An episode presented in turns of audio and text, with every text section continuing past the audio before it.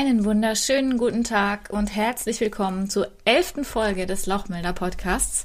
Mittlerweile, wenn ihr den Podcast kennt, wisst ihr schon, wer hier ist. Ich bin nach wie vor Anna und bei mir ist der Alexander. Hallo. Und wir verlassen für diese Folge heute mal das vegane Terrain. Aber heute wird es tatsächlich ein wenig technischer als sonst, denn wir sprechen über Privatsphäre im Internet. Das ist ja so ein Thema, da nehme ich mich jetzt selbst gar nicht aus, dass man gerne so beiseite wischt, weil man ja dann immer sagt, na ja, ich habe ja selbst nichts zu verbergen und ich muss mich da nicht so drauf konzentrieren. Die können ruhig meine Daten haben, so nach dem Motto. Ja, und wir haben jetzt hier das große Glück, dass ähm, Alex, dass du dich eben in diesem Thema super gut auskennst und in dieser Folge jetzt mal so umreißen und erklären kannst, worauf man vielleicht doch besser achten sollte und ja, wenn man das dann tut, auch gleich wie. Ja, das ist super gut, würde ich gleich ein bisschen einschränken. Ich bin jetzt nicht Sicherheitsforscher oder irgendwas in der Art. Aber wenn ihr den Teaser zu diesem Podcast gehört habt, ähm, dann habt ihr vielleicht mitbekommen, dass ich eigentlich als Softwareentwickler arbeite. Das jetzt auch schon seit einigen Jährchen. Ähm, hab da eben auch so ganz klassisch den Ausbildungsweg da mitgemacht und beschäftige mich eigentlich wirklich schon seit meiner Jugend mit allem rund um Informationstechnik, Hardwaretechnik ähm, und eben auch Programmieren. Und dementsprechend ist das etwas, mit dem ich mich jetzt auch auf Arbeitswegen durchaus beschäftige, aber auf jeden Fall auch nicht in dem Ausmaß, wie das jetzt dieser Podcast hier umreißen wird. Das ist dann tatsächlich noch ganz viel eigenes Interesse und eigene Leidenschaft, die dafür irgendwie mitgebracht wird, ähm, was sich alleine schon dadurch äußert, dass, ähm, also Twitter ist zum Beispiel so ein großer Platz für ganz viele Infosec, würde man das jetzt nennen, Information Security Leute, ähm, die sich dort dann eben austauschen oder es gibt ganz viele Blogs zu den Themen, mhm. die ich da verfolge und ähm, ja, dementsprechend immer, immer ein bisschen versuche, da auf dem Laufenden zu bleiben. Und für mich ist das dann auch eben so ein eigenes Anliegen, dass ich das äh, für ein sehr wichtiges Thema halte und ähm, dass es da eben auch ganz bei ganz vielen Leuten wirklich schon an so Basics scheitert, obwohl gerade die eben so wahnsinnig wichtig sind. Ja. Mhm. ja, ich fühle mich tatsächlich da auch so ein kleines bisschen angesprochen, wenn du sagst, das scheitert bei manchen Menschen schon an den Basics. Vielleicht kommen wir darauf dann jetzt auch im Laufe dieser Folge nochmal. Aber ja, zum Einstieg kannst du ja mir uns sagen, warum das Thema am Ende dann eben doch so wichtig ist aus deiner Sicht. Ja, also erstmal so auf ganz grundlegender Ebene. Ich meine, wir haben zum Beispiel solche Themen wie Massenüberwachung. Ja, das ist jetzt zum Beispiel ähm, in den USA nach dem 11. September war das ein, ein großes Thema. Mhm. Ähm, wir hatten die Aufdeckung von Edward Snowden ähm, und wir wissen, dass dort besonders gerne dann mit dem Thema Terrorismusbekämpfung ähm, solche Massenüberwachungen durch Staaten oder durch Geheimdienste eben vorangetrieben werden. Und ein zweites großes Thema, was da immer gerne so ein bisschen ähm, ja, dafür als äh, Zugpferd verwendet wird, ist das Thema Kindesmissbrauch. Ähm, wir hatten auch in Deutschland solche Themen wie die Vorratsdatenspeicherung, äh, die beim Bundesverfassungsgericht gescheitert sind. Wir hatten mhm. oder wir haben jetzt gerade wieder solche Themen wie Chatkontrolle. Das ist wieder so ein EU-Projekt, wo es auch im Grunde um Kinderschutz im Internet gehen soll, ähm, aber das eben damit verbunden, dass eben äh, alle unverschlüsselten äh, Nachrichten, die so ausgetauscht werden oder unverschlüsselte Sachen, die in der Cloud liegen und so weiter und so fort, ähm, gescannt werden sollen. Also mit wahnsinnig großen Datenschutzeingriffen. Mhm. Äh, dann haben wir eben Länder, wo staatliche Zensur herrscht. Also wenn wir an Nordkorea denken oder China oder auch Russland, wo man eben nicht einfach auf alles zugreifen darf mhm. ähm, oder alles benutzen darf, was dann eben auch für Journalismus ein wahnsinniges, wahnsinnig schwieriges Thema ist oder eben auch im, im Zuge von einfach Informationsfreiheit für die Bürger. Dann haben wir solche Themen wie eben Strafverfolgung. Wenn wir zum Beispiel an Hongkong denken, wo Protestanten strafrechtlich verfolgt werden, um dann jetzt wieder den Bogen zu spannen hin zum Thema Veganismus, da haben wir dann eben auch Strafverfolgung für Menschen, die Tierbefreiung zum Beispiel äh, betreiben oder die Ställe dokumentieren und sowas. Da haben wir auch immer wieder Leute, die dafür angeklagt werden. Und wir haben auch eben solche Sachen im Zuge von Strafverfolgung wie Fehlverdacht. Also es gab zum Beispiel mal jemanden, das ging dann auch durch die Medien, der seinem Arzt ein Bild schicken sollte von seinem Kind mhm. ähm, bezüglich irgendeiner Krankheit. Und das wurde dann als äh, Kinderpornografie geflaggt, automatisiert. Und dieser Mann hat daraufhin den Zugriff zu seinem Google-Konto verloren, inklusive allem, was darauf gespeichert war. Alle Bilder, alle Nachrichten, alles Mögliche aus seinem Leben, was er dort gespeichert hatte, war einfach weg. Mhm. Aufgrund von automatisiertem Flaggen des Ganzen, aber auch eben im privaten Bereich. Ne? Wir haben sowas, also wir wissen nie, wann wir zum Beispiel Opfer von Stalking werden oder von Doxing oder eben auch einfach schon von Belästigung. Mm, ja, das stimmt. Aber ganz, ganz, äh, ganz simpel geht es natürlich auch einfach, also wir haben diesbezüglich dann ein großes Thema bezüglich gesamtgesellschaftlicher Themen, also wo wir uns überlegen müssen, was macht das mit der Gesellschaft und was macht das auch mit einer Demokratie, wenn Bürger ständig überwacht werden oder wenn Bürger nicht Zugriff auf alle Informationen haben, wenn kein freier Journalismus und sowas vorliegt. Wir haben aber natürlich auch eben die persönliche Komponente, dass man einfach einen Verlust von Privatsphäre äh, befürchten muss oder einen mhm. Verlust einfach nur von, von Accounts, die einem wichtig sind oder wo wichtige Informationen von einem liegen oder eben natürlich auch einen Verlust von Geld. Also wenn man da betrogen wird. Mhm. Was ich aber auch dazu sagen muss, jetzt an der Stelle direkt, ist, dass das jetzt kein Guide für das Nonplusultra werden soll. Also wenn ihr jetzt wirklich irgendwie der nächste Edward Snowden seid und äh, staatliche Verfolgung befürchten müsst, dann sind das nochmal Themen, die weit über das hinausgehen, was wir hier besprechen. Hier soll es wirklich um die Standardperson gehen und hier soll es auch darum gehen, dass das Ganze praxisnah ist, dass das Ganze irgendwie in der Lebensrealität ist. Das, was eben bei den Leuten vorliegt, vor allen Dingen, dass es eben auch interessant ist für die Leute, die eigentlich mit diesem ganzen Thema eigentlich gar nichts zu tun haben wollen, die da absolut kein Interesse haben, keinen Bock drauf haben, sich damit zu beschäftigen. Und so ist es ja bei vielen und ich kann das verstehen. Ja, viele machen sich dann halt erst Gedanken darum, wenn irgendwas passiert, wenn dann halt mal der, irgendwie der Account weg ist oder sonstiges. Hm. Ja, das stimmt. Es ist halt wieder so eine falsche Sicherheit, in der man sich vielleicht auch einfach wiegt, wie in vielen anderen ähm, Bereichen auch. Wenn man dann halt denkt, naja, mich erwischt es schon nicht und ähm, das sind so Dinge, die immer den anderen passieren und ich klicke ja schon keine Links irgendwie, die mir, die mir komisch vorkommen ja, da stellt man sich dann halt vielleicht auch wieder eher so selbst ein Bein. Es ist halt letztendlich immer ein bisschen eine Abwägung auf der einen Seite zwischen Sicherheit und Privatsphäre und auf der anderen Seite den eben zwischen Funktionen, Funktionalität, Bequemlichkeit. Mhm. Und obwohl ich da jetzt mich relativ gut auskenne und wahrscheinlich schon viel, viel mehr mache als die Durchschnittsperson und viel mehr als vielleicht auch notwendig wäre jetzt für mein Leben, ähm, auch so ein Stück weit aus Idealismus eigentlich, äh, mhm. mache ich bei weitem noch nicht alles. Ähm, und bei weitem noch nicht, äh, also selbst irgendwie das Nonplusultra. Also ich kann das, kann das verstehen, dass man da ähm, bei manchen Sachen oder bei, dass bei manchen Themen dann eben die Abwägung doch auch auf die bequemliche Seite fällt. Ja. Das ist schon mal gut zu wissen. Aber zu diesem, zu diesem Thema Idealismus ähm, habe ich nochmal zwei Zitate rausgesucht, die das vielleicht so ein bisschen verdeutlichen, was damit gemeint ist. Also einmal von Edward Snowden, der jetzt schon erwähnt wurde. Der hat mal gesagt, Arguing that you don't care about the right to privacy because you have nothing to hide is no different than saying you don't care about free speech because you have nothing to say. Also zu Deutsch zu argumentieren, dass sie keine Privatsphäre brauchen, weil sie nichts zu verbergen haben, ist so, als würden sie sagen, dass sie keine Meinungsfreiheit brauchen, weil sie nichts zu sagen haben. Hm.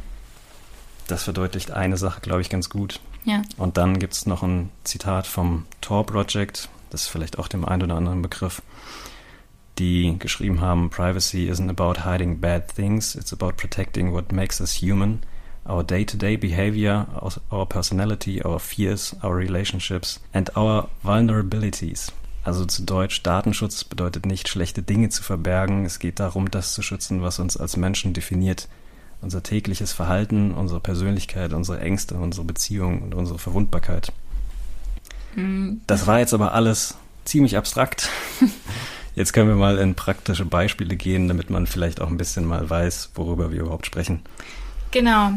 Wir haben ja heute eine tatsächlich relativ lange Liste mit einzelnen Punkten und wir steigen mit der Hardware ein, würde ich jetzt mal so sagen, und sprechen über die Geräte, die wir halt eben einfach so verwenden. Also unsere Smartphones, PCs, Tablets, das, was wir so in den Händen halten oder vor uns stehen haben.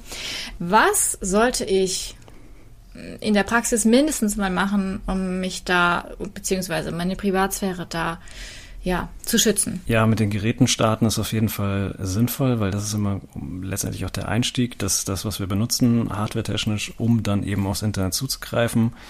Danach reden wir dann so ein bisschen über die Dinge, die im Internet ähm, passieren, aber letztendlich auch hier jetzt so ein bisschen ähm, mehr fokussiert auf das Thema Smartphone als jetzt aufs Thema ähm, Laptop oder sowas. Mhm. Ähm, aber zu Gerätesicherheit, also der, der absolut elementarste Punkt ist wirklich regelmäßig das Betriebssystem updaten, weil Sicherheitslücken gibt es immer. Sicherheitslücken werden immer neu passieren und die allerbeste Methode, sich dort ab, abzusichern, ist eben wirklich einfach das Betriebssystem wirklich unter allen Umständen auf dem neuesten Stand zu erhalten. Das heißt jetzt nicht, dass man wirklich sofort, wenn was Neues rauskommt, updaten muss, aber doch schon möglichst zeitnah. Und die Betriebssysteme sind ja mittlerweile auch ganz gut darin, einen diesbezüglich zu nerven mhm. und einem das äh, anzuzeigen. Ähm, wenn wir jetzt über Desktop-Betriebssysteme reden, wäre es wichtig, da Full Disk Encryption einzuschalten. Das ist aber im Grunde bei den meisten auch schon integriert. Also wenn wir jetzt auch bei einem Mac zum Beispiel haben wir File Fault und sowas, was ähm, einem dann auch direkt empfohlen wird. Bei Smartphones muss man sich darum eigentlich überhaupt nicht kümmern. Wenn ihr da einen Code benutzt, dann ist euer gesamtes System eigentlich verschlüsselt. Mhm. Ähm, bezüglich Apps geht es auch darum, die automatisch updaten zu lassen. Das funktioniert ja meistens. Da muss man sich darum auch nicht großartig kümmern. Bei Apps ist es jetzt aber auch bei weitem nicht so elementar wie beim Betriebssystem. Da kann nicht so wahnsinnig viel passieren, wenn man da nicht regelmäßig updatet. Wenn wir dann von solchen Themen wie Jailbreaking für iOS oder Routing für Android reden, sollte man das sein lassen, wenn man nicht weiß, was man da tut. Ähm, hat auch sowieso immer mehr an Relevanz verloren, zumindest im iOS-Bereich. Äh, wenn ihr überhaupt nicht wisst, was das ist, dann gehört ihr zu denen, die die Finger davon lassen sollten, weil sie nicht wissen, was sie tun.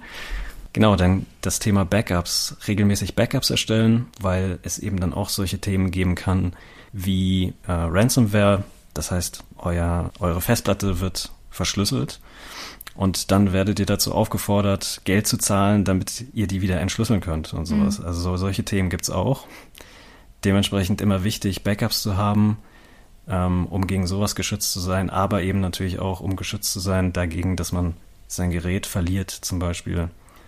Ähm, da habt ihr auch bei sowohl bei iOS als auch bei Android eigentlich ganz bequeme Möglichkeiten, Backups zu erstellen, aber eben auch trotzdem regelmäßig aufräumen, regelmäßig schauen, was habe ich denn überhaupt alles noch so auf meinen Geräten rumfliegen? Brauche ich das?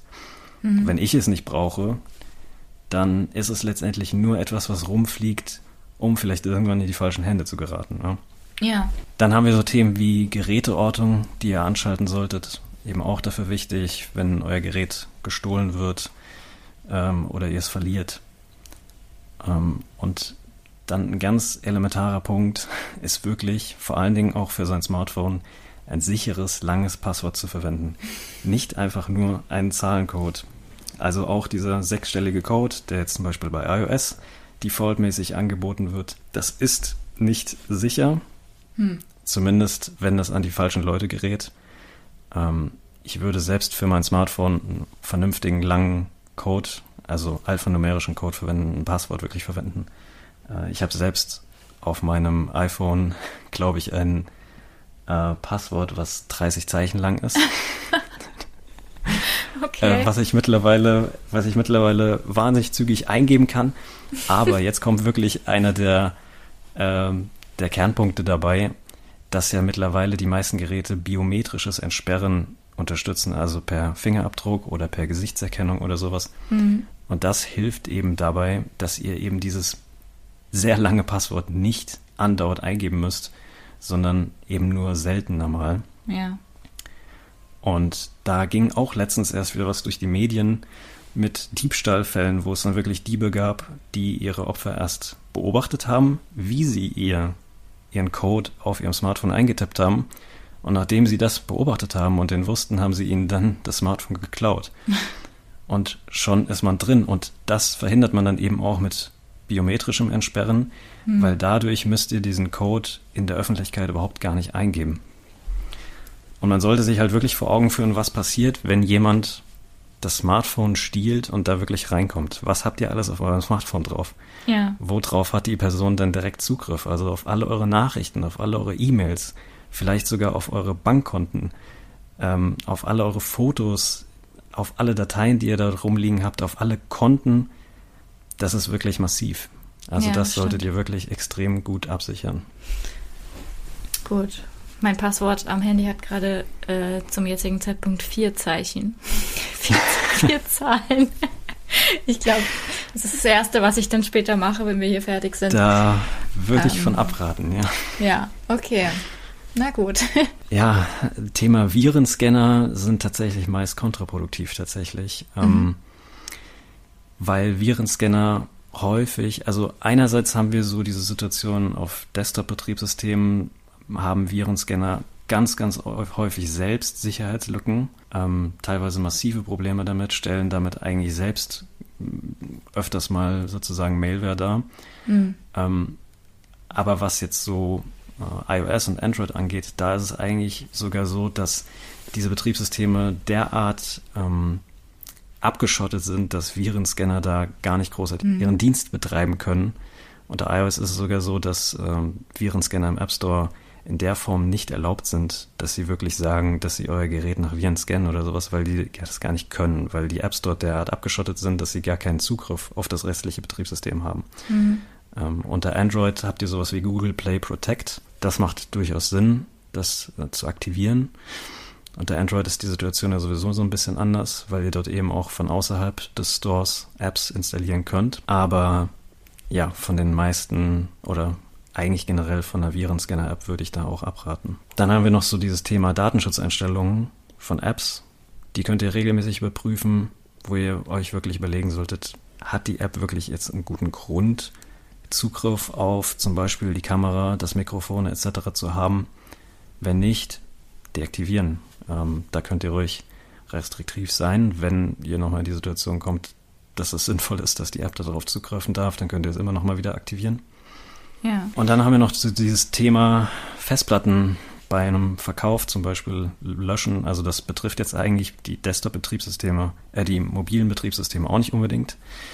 Ähm, da ist es im Grunde so, wenn ihr euer Smartphone zurücksetzt, seid ihr da auch relativ auf der sicheren Seite, aber in der Desktop-Umgebung oder vor allen Dingen auch für externe Festplatten oder sowas gilt das nicht unbedingt. Mhm. Da geht es hauptsächlich so ein bisschen darum, die Sensibilisierung zu schaffen dafür, dass wenn ihr auf einer Festplatte irgendwas löscht, dann wird das auf gelöscht gesetzt, ist aber nicht direkt weg von dieser Festplatte runter. Das bedeutet, man kann das theoretisch mit den richtigen Tools dann teilweise wieder herstellen. Und je nachdem, was ihr auf so einer Festplatte gespeichert haben solltet, wenn ihr zum Beispiel eine externe Festplatte habt, wo ihr dann lauter Bilder drauf habt oder sowas, die ihr dann irgendwann mal verkaufen wollt, habt ihr wahrscheinlich nicht so große Lust, dass irgendjemand, an den ihr die Festplatte dann verkauft, diese Bilder alle wiederherstellen kann. Hm. Da geht es hauptsächlich darum, erstmal dieses Bewusstsein zu schaffen. Da gibt es dann entsprechende Tools für, für sicheres Löschen.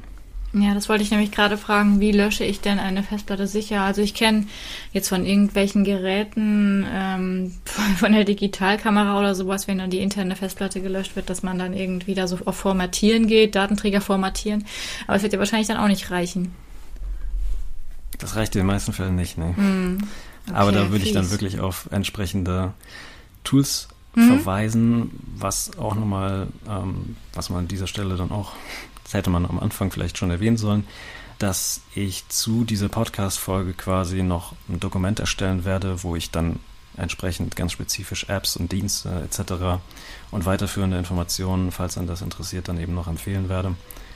Und ähm, ja, ihr euch das jetzt während ihr zuhört oder danach dann eben in Ruhe angucken könnt ähm, und da wirklich Handlungsempfehlungen habt. Ja, sehr gut. Also da auf jeden Fall auch nochmal reingucken. Äh, ist auch eine Notiz an mich an der Stelle jetzt schon. Ähm, mir ist gerade noch was eingefallen, als du über Datenschutzeinstellungen von Apps gesprochen hast.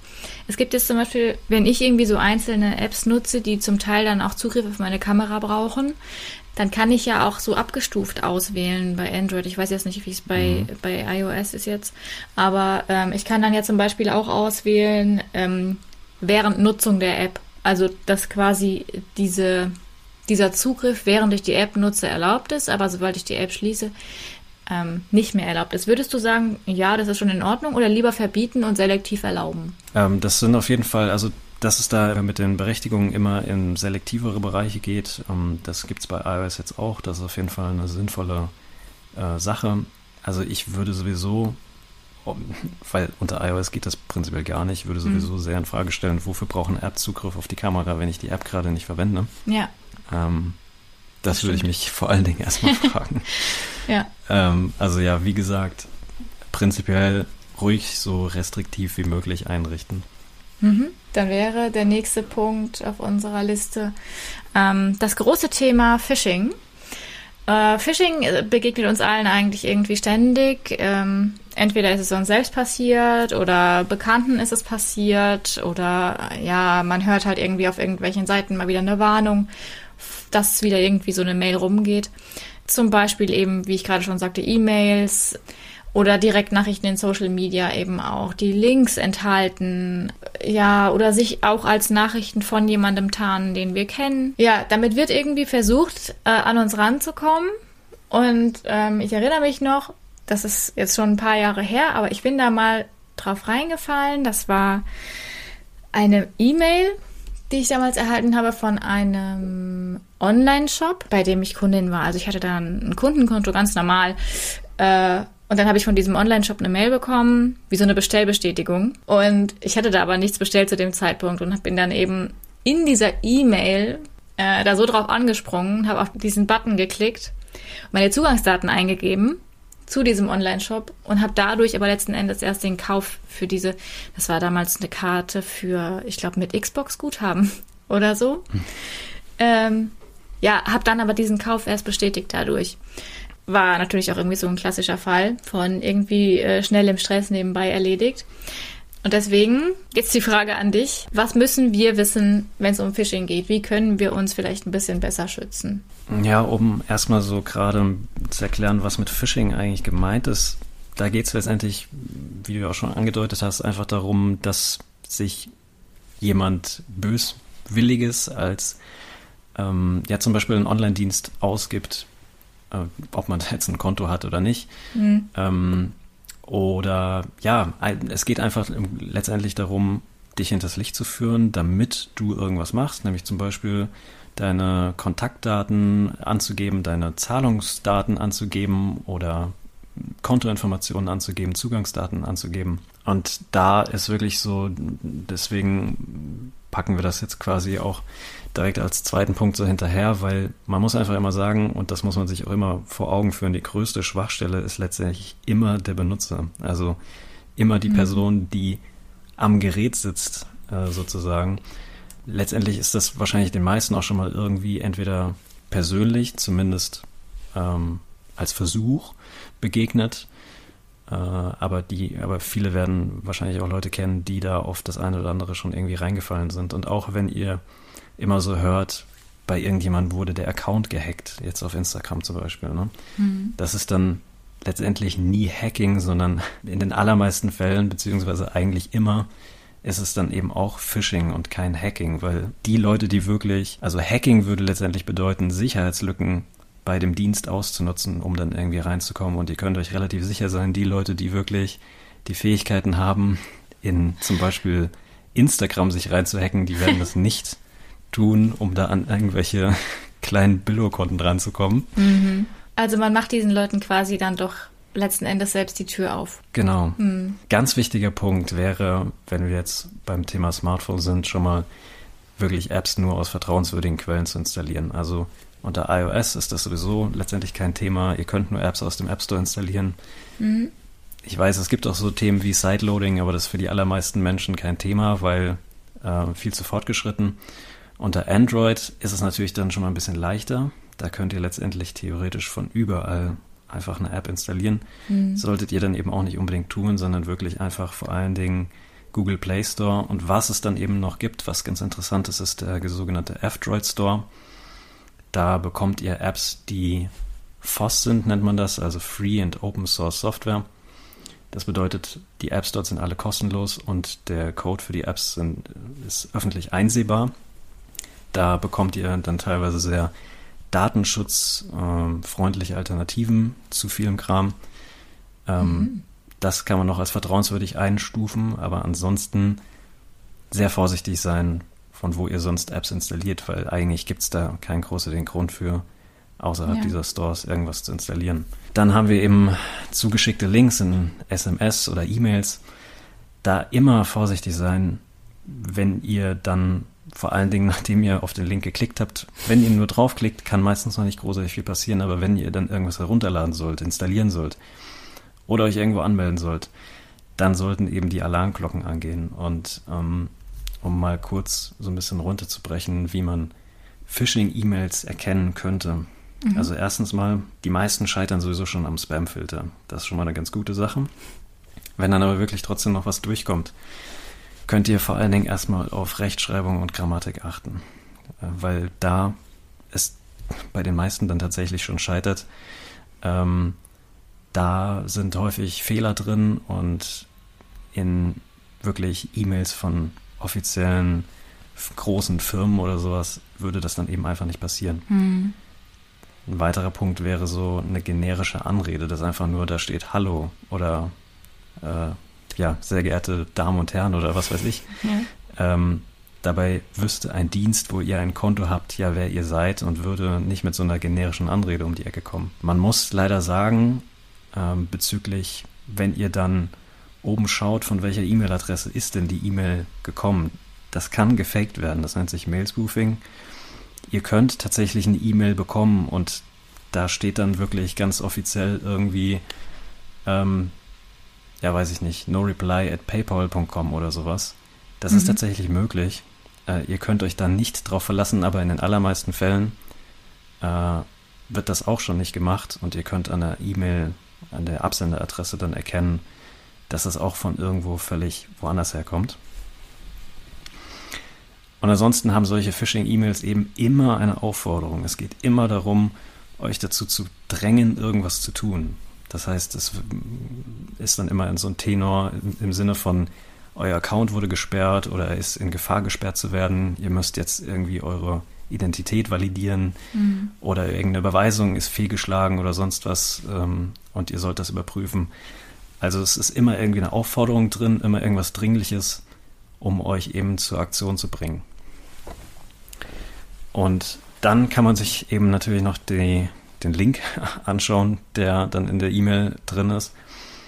Ähm, da ist schon auch ein Alarmzeichen, wenn Link-Shortener benutzt werden. Das bedeutet eben, dass der wahre Link äh, verkürzt wurde. Also ihr kennt das vielleicht, dass es so Dienste gibt, die aus so einem mega langen Link dann so einen Kurzlink machen. Sowas würden offizielle Stellen dann eigentlich auch nicht machen. Die würden euch immer direkt auf deren Seite verlinken und ähm, euch dann nicht mit so einem geschorteten Link um die Ecke kommen, weil das natürlich auch nur verschleiern soll, wo ihr mhm. am Ende dann rauskommt. Also wenn ihr dann auch irgendwie draufklickt und tausendmal umgeleitet werdet erstmal, dann ähm, ja, sollte das auch ein Alarmzeichen sein. Ähm, und zu allerletzt könnt ihr dann wirklich bei dem Link, ähm, wenn er nicht geschortet wurde oder wenn ihr draufgeklickt habt, könnt ihr dann eben auch oben in der Adressleiste sehen, dass das meistens nicht die Seite ist, also offensichtlich meistens nicht die Seite ist, wo ihr eigentlich draufgeleitet werden solltet. Teilweise wird es aber auch da dann leider raffiniert, wo dann eben versucht wird, ähm, mit irgendwelchen, ähm, ja, mit irgendwelchen Zeichen, die aus anderen Zeichensätzen sind und fast so aussehen wie das, mhm. ähm, was eigentlich dann äh, an Buchstaben in der URL drin wäre, äh, dass sowas dann verwendet wird und sowas, da wird es teilweise auch sehr tricky. Auf das Zertifikat letztendlich könnt ihr euch auch nicht verlassen. Also wenn dort steht HTTPS und ihr das in manchen Browsern dann halt irgendwie auch so grün angezeigt bekommt oder sowas, das bedeutet letztendlich nur, dass die Verbindung zu dieser Seite verschlüsselt ist, sicher ist. Das bedeutet nicht, dass die Seite per se sicher ist oder irgendwie hm. Wirklich die äh, Seite ist, die sie ausgibt zu sein. In den allermeisten Fällen, es sei denn, ihr werdet halt wirklich ganz spezifisch anvisiert sozusagen, äh, in den allermeisten Fällen, wenn man auf diese Punkte achtet, ist es meistens offensichtlich.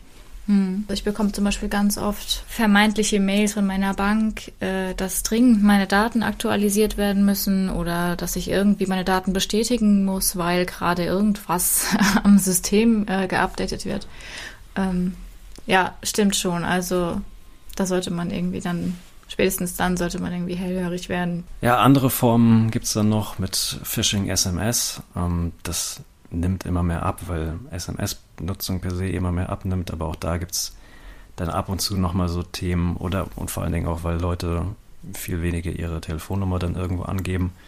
Aber auch da gibt es dann eben solche, solche Sachen und hier in mhm. Deutschland waren das dann ganz, ganz häufig in Bezug mit Paketdiensten, vor allen Dingen DHL oder sowas, dass man dann eine SMS bekommt mit Paket konnte nicht zugestellt werden, ähm, mit einem Link dabei und sowas. Ja. Äh, das würdet ihr normalerweise auch nicht bekommen. Also da könnt ihr euch dann auch überlegen, äh, ja, sollte ich gerade irgendein Paket bekommen, aber wenn das nicht zugestellt werden kann, bekommt ihr dann trotzdem keine SMS von, von DHL mit irgendeinem Link und irgendeiner Aufforderung.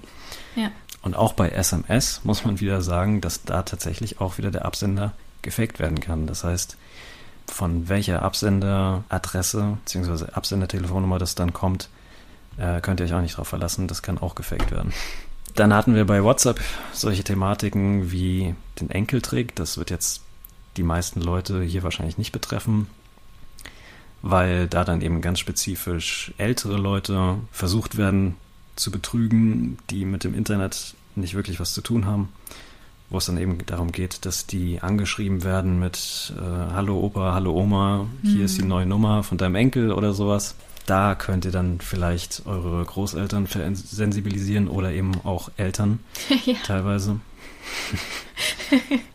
ja, ich musste gerade, sorry, ich muss dich kurz unterbrechen, äh, an meinen Vater denken. Es gab doch mal eine Weile lang, ich weiß gar nicht, ob es die jetzt heute noch gibt, aber es gab immer mal so WhatsApp-Kettenbriefe, ähm, in denen dann drin stand, dass irgendein Supermarkt oder irgendwas wieder 500-Euro-Gutscheine verlost wenn man nur auf der entsprechenden Seite dann seine E-Mail-Adresse und seine Adresse und sowas alles eingibt. Mhm. Ähm, und ich weiß noch, wie, ähm, ja, wie das eben passiert ist und man dann eben gewartet hat und sich irgendwie, ja, schon fast der, der Vorfreude hingegeben hat, eventuell diesen 500-Euro-Gutschein zu gewinnen. Also, es hat ja auch viel mit Medienkompetenz wieder zu tun. Und das ist wirklich auch eine Generationenfrage zum Teil. Ich will nicht sagen, dass unsere Generation da zwangsläufig kompetenter drin ist, aber mit den Eltern und Großeltern zu sprechen, ist auf jeden Fall eine gute Idee. Und auch mit Kindern, die sich halt einfach noch nicht auskennen. Ja. Wir hatten ja auch bei Instagram die Situation, ich weiß nicht, ob du dich daran erinnern kannst, ähm, da wurde dann auch mal so ein Link rumgeschickt, der, das war dann irgendwas mit, ähm, ja, ich habe das und das für dich gemacht, schau es dir doch mal an und dann mhm. war da mhm. irgendwie ein Link und dann solltest du dich, glaube ich, wieder in Instagram anmelden. da sind dann leider auch Leute drauf reingefallen. Ja. Ähm, dann, ja, haben die entsprechenden Stellen Zugriff auf deren Instagram-Account bekommen, die das dann wiederum automatisiert weiter verschickt haben und mhm. sich das Ganze dann eben so verbreitet hat. Und selbst auf eBay Kleinanzeigen haben wir äh, mittlerweile, das ging auch vor kurzem durch die Nachrichten solche Thematiken wie, dass es da jetzt so eine neue Bezahlfunktion gibt und die läuft eigentlich komplett innerhalb der App ab. Mhm. Ähm, aber wenn du dann dem Gesprächspartner deine Telefonnummer gegeben hast, dann kriegst du auf einmal eine SMS, wo es dann darum geht, hier um die neue Bezahlfunktion zu verwenden und so weiter. Gib hier deine Zahlungsdaten an. Und ja, da sind dann auch Leute über Kleinanzeigen teilweise viel Geld losgeworden, weil dadurch dann eben auf die Bankdaten zugegriffen wurde und dann Geld überwiesen wurde. Oh yeah. Ja, also bei all diesen Themen geht es wirklich hauptsächlich darum, wirklich dafür sensibilisiert zu sein und letztendlich so ein bisschen gesunden Menschenverstand anzuwenden. Hm. Das ist wirklich das Einzige, was man, was man da wirklich so tun kann. Ja, und auch vielleicht so diese Automatismen, die man manchmal in der in der Nutzung von zum Beispiel jetzt Smartphones oder sowas drin hat, also ähm, zu hinterfragen und sich selbst ein bisschen auszubremsen. Also ich, ich kenne das von mir, dass wenn irgendwas aufpoppt und ich sehe dann was und dann klicke ich den Link schneller, als ich darüber nachgedacht habe, ob ich ihn jetzt klicken sollte. Das ist mittlerweile besser, ja. Also, das ist jetzt so ein bisschen äh, retrospektiv erklärt oder erzählt. Aber ja, manchmal ist man da einfach schon im Handeln deutlich schneller, als man dann sein sollte. Ja, noch eine weitere Sache, die man theoretisch noch machen kann, ist bei seinem Mobilfunkanbieter eine sogenannte Drittanbietersperre einzurichten. Das hat jetzt mittlerweile auch an Relevanz verloren. Das war vor Jahren noch ein größeres Thema, wo dann eben versucht wurde, euch Sachen ähm, anzuschwatzen quasi ähm, bezüglich einer Abrechnung über euren Mobilfunkvertrag. Mhm. Also mit irgendwelchen Diensten, dann kann man sich vielleicht noch daran erinnern von früher, irgendwelches Jamba-Abo ja. und sowas. ähm, Der Crazy Frog. Das kann man eben auch bei seinem Mobilfunkanbieter, ja, das kann man bei seinem Mobilfunkanbieter ja. komplett sperren, dass sowas gar nicht geht. Ähm, weil das mittlerweile eigentlich sowieso auch niemand benutzt, irgendwie eine Abrechnung über den Mobilfunkvertrag noch. Mm, okay. Das bedeutet also, wenn wir jetzt schon mal potenziell nicht mehr so leicht auf Phishing reinfallen, können wir zum nächsten Punkt übergehen, an dem wir trotzdem weiterhin nicht gut geschützt sind, vermutlich zum jetzigen Zeitpunkt, und zwar Passwörter. Jeder von uns hat mindestens ein Passwort, eins ist wahrscheinlich deutlich zu wenig und ähm, darauf kommen Leider. wir bestimmt auch noch, dass eins zu wenig ist. Ähm, genau. Das ist nämlich ein Punkt, der mich interessieren würde. Brauche ich also wirklich für jedes Konto, das ich irgendwo habe, ein eigenes Passwort? Weil du hattest jetzt zum Beispiel auch schon diese langen Passwörter angesprochen und ja, es gibt äh, Passwortmanager. Da wirst du ja sicherlich auch gleich noch was dazu sagen. Aber ich, also ich muss sagen, ich für mich fühle mich da einfach manchmal so, ähm, ja, ich bin da auch, glaube ich, schon wieder fast ein bisschen so faul, dass ich dann doch für mehrere Accounts das gleiche Passwort benutze, auch wenn es ein langes ist zum Beispiel. Und ich würde mir jetzt natürlich wünschen, dass du sagst, auch das ist absolut okay. Aber ähm, bin natürlich auch offen dafür, dass ich jetzt ganz viele Passwörter ändern muss. Ja, also das Thema Passwörter letztendlich, ne, man braucht letztendlich für, für jeden Account, für jeden Dienst irgendwie ein Passwort, um mhm. reinzukommen. Und ja, bei den allermeisten Leuten ist halt wirklich die Situation so, dass sie so ein, zwei, drei Passwörter haben, die sind dann kurz und leicht zu merken. Ne? Wenn man mal irgendwo was noch anders braucht, dann macht man vielleicht noch eine Ziffer hinten dran oder so und fertig. Ist aber natürlich letztendlich sehr, sehr unsicher. Also Passwörter, die ihr euch merken könnt oder vor allen Dingen leicht merken könnt, sind in den allermeisten Fällen nicht wirklich sicher, vor allen Dingen auch nicht wirklich lang. Lange, schwierige Passwörter sind natürlich, ähm, ja, schwierig zu merken. Ähm, und vor allen Dingen, wenn es dann viele Passwörter werden. Also es kann sich natürlich auch niemand 30, 40 oder noch mehr sichere Passwörter merken, ja. ähm, weil eben am allerbesten äh, es so sein sollte, dass ihr wirklich für jeden einzelnen Dienst ein einzigartiges, separates Passwort habt. Weil ihr müsst letztendlich damit rechnen, dass Passwörter öffentlich werden können. Das passiert eben auch regelmäßig, dass solche Dienste ähm, Datenlecks haben, dort Kundendaten rausgestohlen werden, inklusive Passwörter. Mhm. Und es dann im Internet ganze Passwortdatenbanken gibt von öffentlich gewordenen Passwörtern teilweise eben auch inklusive damit mit eurer E-Mail verbunden oder so. Ähm, und wenn ihr dann bei Diensten das gleiche Passwort benutzt, dann, wenn jemand euer Passwort für einen Dienst weiß, ne, dann weiß er eben auch euer Passwort für andere Dienste. Ja. Das ist dann halt eben immer eine blöde Idee. Wenn ihr überall ein einzigartiges Passwort habt, dann kommt damit niemand noch irgendwo sonst rein. Mhm. Und damit man eben überall ein sicheres und äh, einzigartiges Passwort hat, wäre da eben die ganz große Empfehlung, Passwortmanager zu benutzen. Weil mhm. ein Passwortmanager ist eben dafür da, dass ihr euch letztendlich nur noch so ein Masterpasswort quasi merken müsst. Und dieser Passwortmanager, der kennt dann eure anderen Passwörter. Also ähm, dass ihr die auch selbst gar nicht mehr wissen müsst, weil sie eben so lang und so sicher sind und vor allen Dingen eben für jeden Dienst was separat ist. Das kann sich auch niemand merken. Der Passwortmanager weiß das dann. Mhm. Der generiert diese sicheren Passwörter dann eben auch für euch, wenn ihr ein neues braucht. Der füllt die für euch aus. Also ihr habt dann eben Browser-Add-ons oder auch in den Betriebssystemen integrierte Sachen, ähm, dass das für euch automatisch ausgefüllt wird und das für euch dann eben auch weitaus komfortabler wird. Da hast du ja dann sicherlich auch noch eine Empfehlung, die du dann in deinem Dokument nennen kannst. Genau, ja. Mm, okay, da gut. werde ich dann noch entsprechende Passwortmanager ähm, empfehlen, aber das ist wirklich so die Grundlage. Also hm. überall das gleiche Passwort zu verwenden, ganz schlechte Idee. Und wenn es jetzt darum geht, dieses Masterpasswort, das sollte dann natürlich auch noch irgendwie vernünftig sein. Mhm. Unter anderem zum Beispiel dann eben natürlich auch noch euer Gerätepasswort und sowas. Wie kann man sich dann überhaupt sowas merken, wie ich das jetzt schon gesagt habe, mit den 30 Zeichen für mein iPhone-Passwort? Ähm, da gibt es dann eben auch unterschiedliche Verfahren.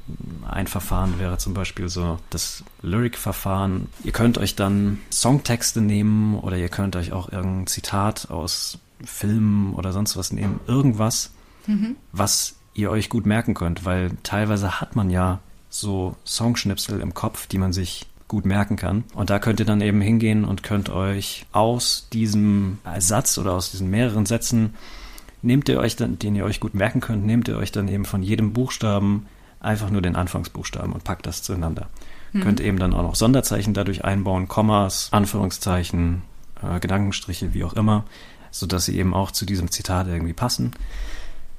Und dadurch habt ihr dann am Ende was, was ihr euch leicht merken könnt. Ähm, und wenn ihr das dann natürlich immer wieder eingebt, wird das auch immer leichter. Weiteres Verfahren wäre das sogenannte Diceware-Verfahren. Da würde man halt wirklich würfeln und je nachdem, was man da würfelt, äh, kommen da Wörter raus, da gibt es dann eben Wortlisten und mhm. dann würde man sich dann eben diese Wortphrasen merken. Also die gewürfelten Wörter würde man hintereinander packen und merkt sich dann eben diese Phrasen. Das ist dann auch, ergibt dann halt, wenn man da fünf, sechs Wörter hintereinander packt, auch was ziemlich Langes, ja, was man sich dann aber eben trotzdem noch ganz gut merken kann. Mhm. Aber wie gesagt, von diesen Passwörtern, die ihr euch wirklich merken müsst, also bei mir zum Beispiel, es gibt drei wirklich lange, komplexe Passwörter, die ich in meinem Kopf habe. Alle anderen Passwörter von mir zu allen anderen Diensten weiß ich selbst gar nicht. Okay, gut. Passwortmanager it is. das ist wirklich interessant. Ja, weil ähm, ist halt auch wieder so ein Thema, was man irgendwie schleifen lässt, wenn man jetzt äh, ja, so bequem vor sich hin lebt und es passiert nichts äh, Dramatisches oder sowas, man wird jetzt auch nicht zufällig durch einen Bekannten dran erinnert, dann läuft es halt manchmal auch Monate und Jahre mit unsicheren und immer den gleichen Passwörtern. Also gut, dass du da hier diesen Reminder mal äh, setzt quasi. Wenn ich jetzt ähm, meine Accounts mit Passwörtern sichere, äh, gibt es denn Accounts, die irgendwie, die, ja, die ganz besonders geschützt werden müssen? Also wo man wirklich sagen würde, naja, da gehst du wirklich gar keinen Kompromiss ein, sondern machst das wirklich, wirklich sicher? Ja, also einerseits, wie ich schon gesagt habe, Gerätepasswörter, da wird es schwierig, das irgendwie über einen Passwortmanager oder so zu regeln. Die müsst ihr wirklich kennen. Ähm, genauso eben natürlich das Passwort zu eurem Passwortmanager. Aber was ihr auch wirklich sicher halten solltet, wenn das nicht zufällig der gleiche Dienst ist, also ihr irgendwie da E-Mail und Passwort einen gleichen Dienst habt, wie bei iCloud zum Beispiel, ähm, sollte auch eben euer E-Mail-Account stark abgesichert sein, weil das ist letztendlich der Dienst, durch den ihr dann auch oder eben Angreifer auch andere Passwörter wieder zurücksetzen lassen könnt. Mhm. Weil das eben eine Methode ist. Ne? Ihr habt bei den meisten Diensten eben die Möglichkeit, euch euer Passwort zurückzusetzen, indem eben euch eine E-Mail geschickt wird zu eurem E-Mail-Konto, das ihr dort hinterlegt habt bei dem Dienst. Und wenn man in euren E-Mail-Account reinkommt, dann kann man sich eben für all die Dienste, wo ihr angemeldet seid, die Passwörter zurücksetzen lassen und da auch überall reinkommen. Also euren E-Mail-Account solltet ihr da dementsprechend auch auf jeden Fall absichern, auch noch durch etwas, wo wir gleich noch drauf zu sprechen kommen. Was man noch so ein bisschen als Ausblick geben kann für die Zukunft, wäre das Thema Passkeys. Also nicht Passwörter, sondern Passkeys. Das ist etwas, woran Google, Microsoft und äh, Apple gerade kooperativ quasi arbeiten und das auch implementieren wollen in ihre Betriebssysteme etc. Bei Apple habt ihr das schon. Passwortmanager werden das auch integrieren. Ihr müsst da jetzt nicht unbedingt dann plötzlich noch auf weitere andere Dienste wechseln oder sowas. Das ist quasi nur etwas, was innerhalb vom Passwortmanager dann anders geregelt wird, nämlich dass ihr da am Ende gar keine Passwörter mehr habt. Man muss da jetzt gar nicht spezifisch drauf eingehen, wie das funktioniert, aber ihr habt am Ende dann halt wirklich gar keine Passwörter mehr, sondern da werden kryptografische Schlüssel ausgetauscht zwischen eurem Dienst, den ihr quasi benutzt, eurem Passwortmanager und den entsprechenden Seiten. Und da kann dann eben gar nichts mehr mhm. veröffentlicht werden durch Datenlecks bei den Seiten oder von euch gefischt werden oder sonst wie. Ähm, das ist etwas, wohin die Reise in der Zukunft gehen wird und das ähm, ja, macht das Ganze eben nochmal weitaus sicherer. Bis es soweit ist und die Passkeys dann eingeführt werden irgendwann, ähm, gibt es ja, du hast gerade eben schon mal so angesprochen bzw. angeschnitten ganz kurz, noch eine weitere Möglichkeit, Accounts abzusichern. Das ist die sogenannte Zwei-Faktor-Authentifikation oder Authentifizierung. Hältst du das denn für sinnvoll? Also ich habe zum Beispiel meinen Instagram-Account über Zwei-Faktor abgesichert, aber letzten Endes sind auch solche Sachen wie Online-Banking bei mir, ja, auf diese Art und Weise eben einfach mehrfach hinter Schloss und Riegel. Fühlt sich für mich sinnvoll an. Ist es das auch? Ja, definitiv, weil ihr dann eben zu eurem Passwort noch einen zweiten Faktor hinzuziehen müsst, um euch bei einem Dienst anzumelden.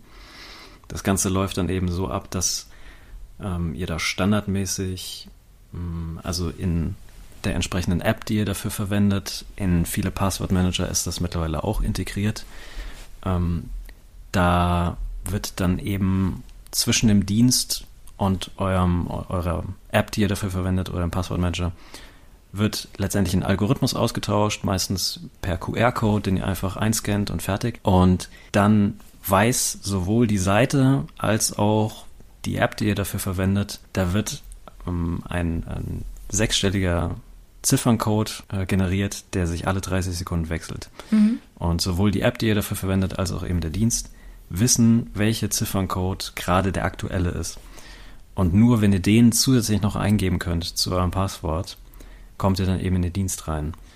Ähm, das ist deswegen eben sinnvoll, weil selbst wenn jemand dann eben euer Passwort hat, weil er es ähm, ja, eben durch euch entweder drangekommen ist oder weil es bei dem Dienst geleakt wurde, kommt er trotzdem nicht in euren Account rein, weil er trotzdem noch diesen Sechs-Ziffern-Code braucht, der aber eben alle 30 Sekunden wechselt. Das heißt, mhm. selbst wenn der das irgendwie mal abfangen würde, ähm, bleibt da eben nur ein ganz kurzer, eine ganz kurze Zeitspanne, in der das wirklich gültig ist. Mhm. Und das unterstützen mittlerweile eben ganz viele Dienste eben vor allen Dingen E-Mail-Dienste, Finanzdienste, aber eigentlich auch alle sozialen Netzwerke etc.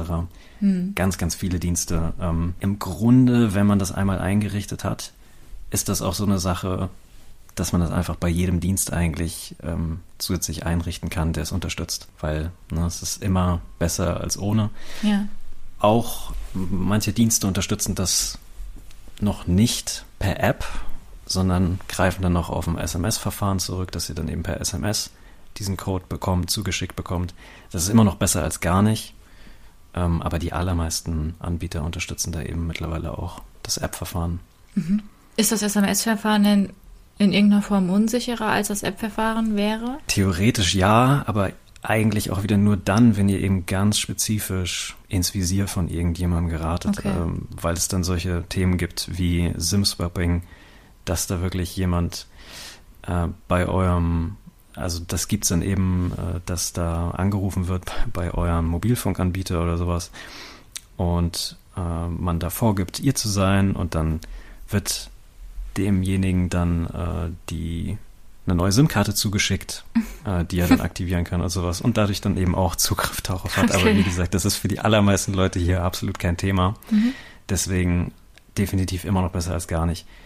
Was man jetzt bezüglich App sagen muss, ist äh, ganz, ganz wichtig ist da wirklich, dass die App entweder unterstützt, dass ihr das Ganze backuppen könnt, dass ihr diese Codes irgendwie exportieren könnt oder dass ihr zumindest die Codes über mehrere Geräte hinweg äh, synchronisieren könnt, weil die aller äh, schlimmste Thematik bei dem Ganzen ist, dass man dann eben auf diese Codes den Zugriff verliert, zum Beispiel bei einem Handywechsel und das nicht irgendwie rüber migriert und die ganzen Codes dann nicht mehr hat und dann plötzlich nirgendwo mehr reinkommt. Das, mhm. das ist etwas, was äh, zu vielen Leuten da passiert.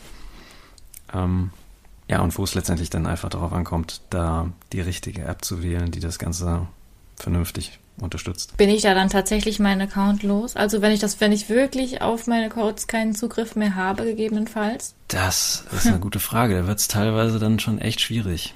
Hm. Okay, also gut aufpassen. Es gibt ja manchmal auch so, ähm, fällt mir gerade ein, bei manchen Accounts und Konten bekommt man dann ja auch wie so einen Satz Ersatzschlüssel quasi, mhm. ähm, den man sich dann ausdrucken und irgendwie zu Hause in einen Ordner heften kann oder so dass man eben für den Fall, dass die App nicht funktioniert oder man sein Handy verliert oder was weiß ich, trotzdem eben noch irgendwie Zugriff auf so einen Code hat. Ja, das wird dann bei manchen Diensten dann angezeigt, ähm, dass ihr da so einen Wiederherstellungscode bekommt oder ihr könnt euch die zwischendurch auch anzeigen lassen. Das ist dann im Grunde für den Anbieter so eine Absicherung, ne? Hm. euch da was an die Hand zu geben, falls ihr dann wirklich in diese Situation geratet, auf diese Codes keinen Zugriff mehr zu haben. Aber das wirklich, also diese Codes dann sich nochmal extra irgendwo abzuspeichern oder sowas, also das macht selbst ich auch nicht. Das wird wahrscheinlich so ziemlich niemand tun wenn man das vernünftig eingerichtet hat, dass ihr das dann eben auf mehreren Geräten habt oder dass ihr das gebackupt habt oder sowas, dann geratet ihr da eben in diese Situation auch einfach nicht. Okay. Und um da noch direkt eine Webseite zu nennen, wo ihr schauen könnt, welche Dienste Two-Factor alle unterstützen. Da könnt ihr auf 2fa oder 2fa.directory gehen und da könnt ihr nach allen möglichen Diensten suchen und kriegt direkt angezeigt, ob und welche Form von äh, Zwei-Faktor-Authentifizierung dieser Dienst unterstützt. Es sind ganz, ganz viele mittlerweile. Ja, sehr schön. Und sagen wir, ich bin jetzt schon eine Weile mit eher dürftigen Sicherheitsvorkehrungen im Netz unterwegs gewesen. Und kann ich denn auf irgendeine Art und Weise herausfinden, ob meine Daten schon irgendwo gestohlen wurden? Also wie du jetzt eben sagst, dass zum Beispiel Passwörter gegebenenfalls sogar in Kombination mit Zugangs- oder nach Kontonamen, Usernamen veröffentlicht werden. Ähm, kann ich das irgendwo rausfinden oder ist es für mich jetzt eigentlich auch gar nicht mehr wichtig? Äh, was tue ich? nach vielen, vielen Jahren im Internet. Ja, es gibt letztendlich einen Dienst, der diese ganzen Datenlecks und diese ganzen öffentlich gewordenen Kundendaten und sowas sammelt, aber mhm. eben zu einem guten Zweck, nämlich, ähm, dass man dort seine E-Mail-Adresse zum Beispiel oder seine Telefonnummer oder eben auch Passwörter eingeben kann, um zu überprüfen, ob zum Beispiel das Passwort schon in irgendwelchen Datenlecks äh, aufgetaucht ist oder bezüglich eurer E-Mail-Adresse, ja, mit wie vielen Diensten verbunden diese E-Mail-Adresse eben schon in Datenlecks aufgetaucht ist. Und diese, dieser Dienst, diese Webseite nennt sich haveibeenpawned.com, also haveibeen und dann pwned.com zusammengeschrieben. Mhm. Werden wir euch aber natürlich auch in das Dokument packen. Ähm, das mag jetzt ein bisschen kontraproduktiv erscheinen, dass man irgendwo seine E-Mail-Adresse oder sogar sein Passwort eingibt. Aber ja, letztendlich diesem Dienst kann man wirklich vertrauen. Der ist schon seit Ewigkeiten auf dem Markt. Da wird auch von den entsprechenden Passwortmanagern und sowas, also wenn ganz viele Passwortmanager integrieren diese Datenbank auch in ihren äh, Dienst, dass sie euch direkt sagen können, wenn ihr in dem Passwortmanager irgendwelche Passwörter drin habt, die eben geleakt wurden, dann äh, kann euch der Passwortmanager da auch direkt ähm, zu benachrichtigen. Bei mhm. ganz vielen ist der eben eingebunden. Und der Witz an der ganzen Sache ist eben auch, dass man zwar sieht, welche Daten geleakt wurden, also ihr könnt dann zum Beispiel eure E-Mail-Adresse eingeben und dann seht ihr bei dem und dem und dem Dienst, die hatten einen Datenleck, da waren eure Kundendaten mit dabei. Dann seht ihr, da wurde euer Passwort geleakt, da wurden Vor- und Nachname, Zahlungsinformationen, keine Ahnung was alles geleakt wurde, das seht ihr. Ihr seht aber nicht die Daten an sich. Ne? Also ihr könnt sehen, was öffentlich geworden ist, was dort eben in diesen entsprechenden Datenbanken, die dann da im Darknet äh, verkauft werden und sowas, was da drin war und was Leute mhm. per se von euch haben können. Aber ihr seht bei diesem Dienst nicht die Daten an sich. Ah, Wenn ja. ihr da jetzt eure E-Mail-Adresse eingebt und vielleicht erstmal erschreckt, wo die vielleicht schon überall aufgetaucht ist, dann ist das natürlich ganz präferiert, dass ihr in diese Dienste reingeht und äh, euer Passwort ändert und am besten eben auch Two-Factor ähm, aktiviert, beziehungsweise eben auch mit einem Passwortmanager, der direkt ein sicheres und äh, einzigartiges Passwort erstellt. Äh, was man bei dem Dienst aber auch machen kann, ist, dass man sich eintragen lassen kann, um sich bei zukünftigen Datenlecks benachrichtigen zu lassen. Also ihr könnt nicht nur sehen, wo wart ihr schon überall drin, sondern ihr könnt eben auch eure E-Mail-Adresse eingeben, äh, eintragen und euch dann benachrichtigen lassen, wenn ihr da zukünftig nochmal irgendwo auftauchen solltet. Und das passiert. Das ist schon den größten Seiten passiert. Das passiert regelmäßig.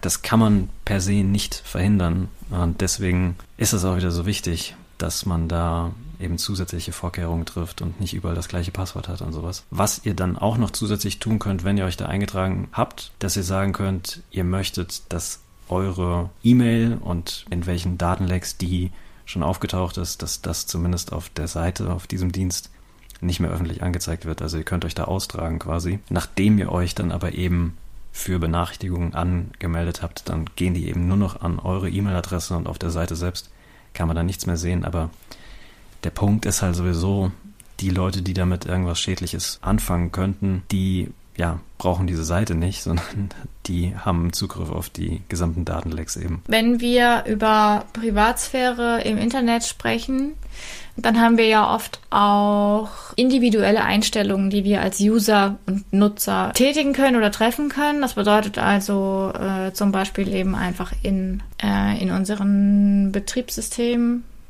oder auch in, in sozialen Medien, in den entsprechenden Apps.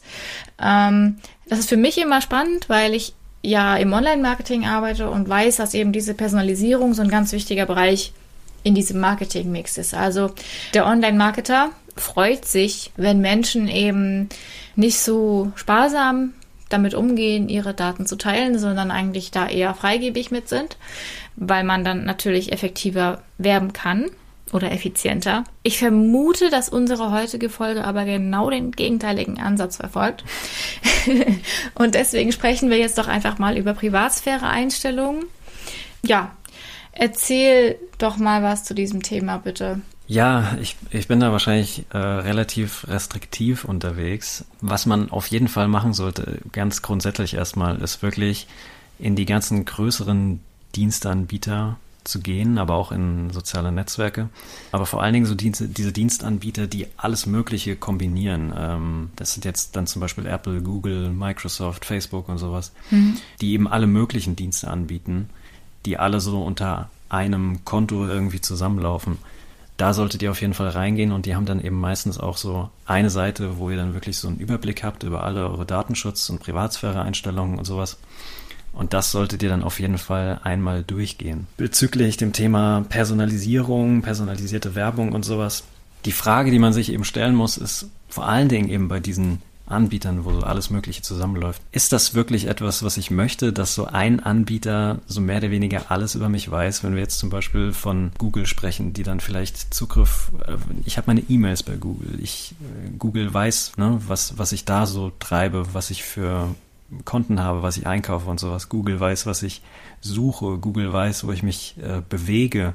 Mhm. Google weiß, was ich mir auf YouTube anschaue. Google weiß, was ich auf meinem Android-Gerät treibe, etc. pp. Und es läuft so alles bei einem Dienst zusammen. Ne? Mhm. Die Sache ist auch, das bleibt auch meistens nicht bei diesem einen Anbieter. Ganz oft wird das eben dann auch mit den Marketing-Anbietern dann eben geteilt.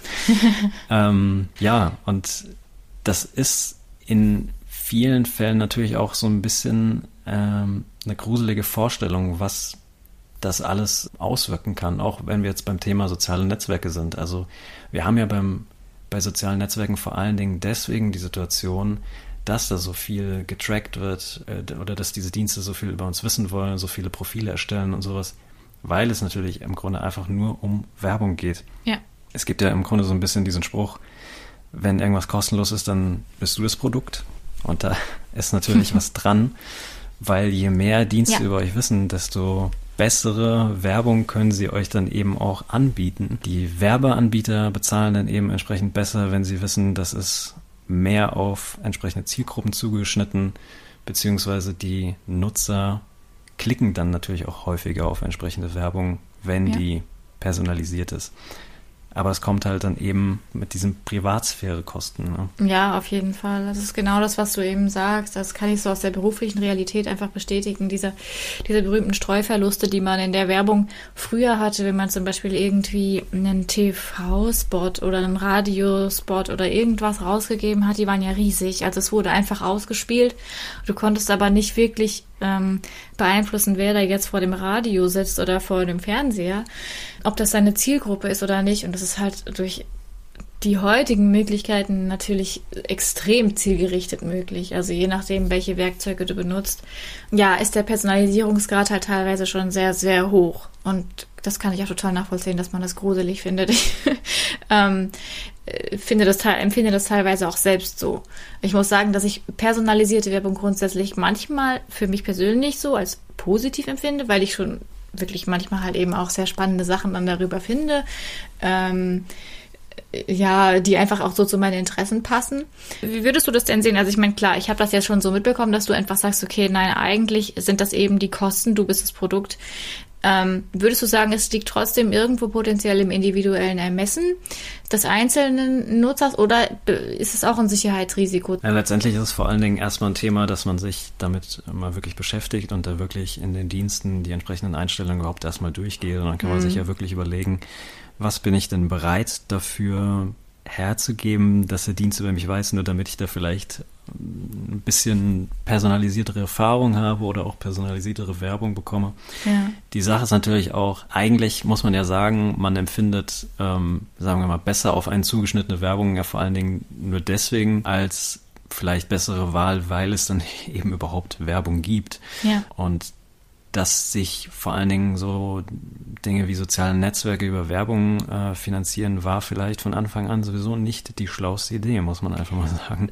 Das stimmt, äh, ja. Wir sehen ja momentan auch so ein bisschen, dass es da eventuell Alternativen gibt, die dann eben ohne Werbung und Tracking und so weiter auskommen. Mhm. Wenn wir jetzt so in Richtung Mastodon zum Beispiel blicken. Ja, es ist halt immer die Frage, ob die sich dann letzten Endes durchsetzen können, auch gegen ja diese riesigen Apps, die oder oder Netzwerke, die einfach auch so einen extremen Zu, äh, Zulauf haben, obwohl man ja im Grunde genommen schon weiß, dass es halt einfach irgendwie nicht cool ist, dass sich das alles über Werbung finanziert und dass man als Nutzer da das Produkt ist.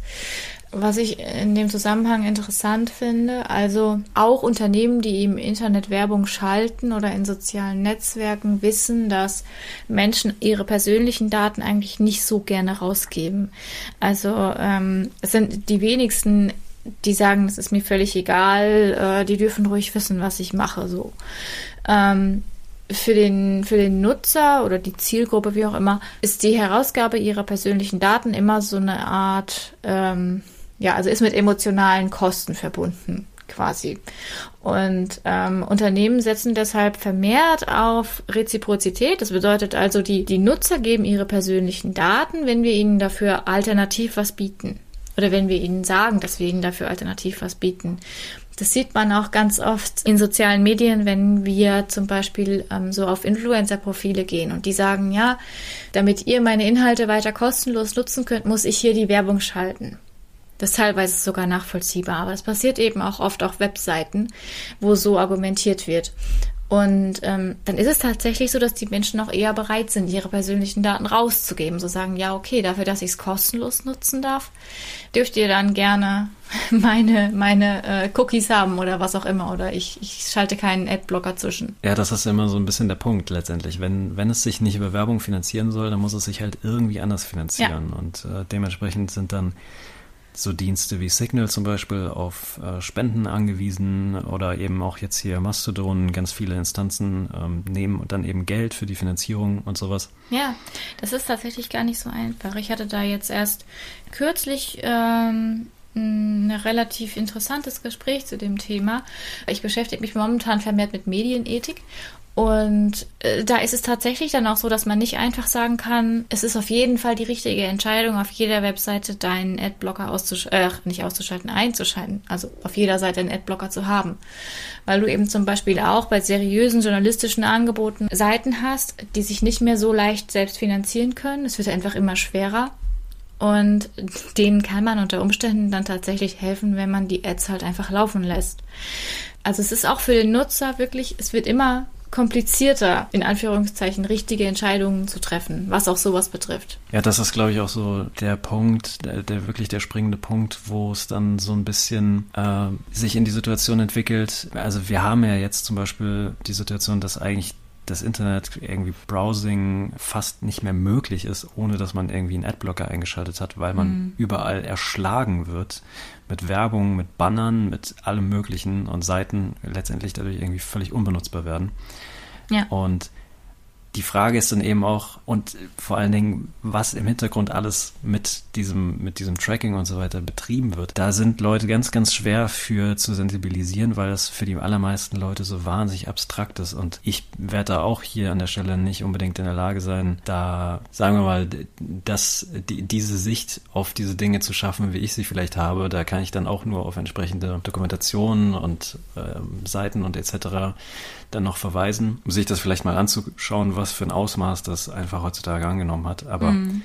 ähm, die Frage ist dann halt wirklich, kann man von den Leuten dann wirklich erwarten, noch ganz spezifisch dann bei bestimmten Seiten und sowas dann die Adblocker wieder auszuschalten?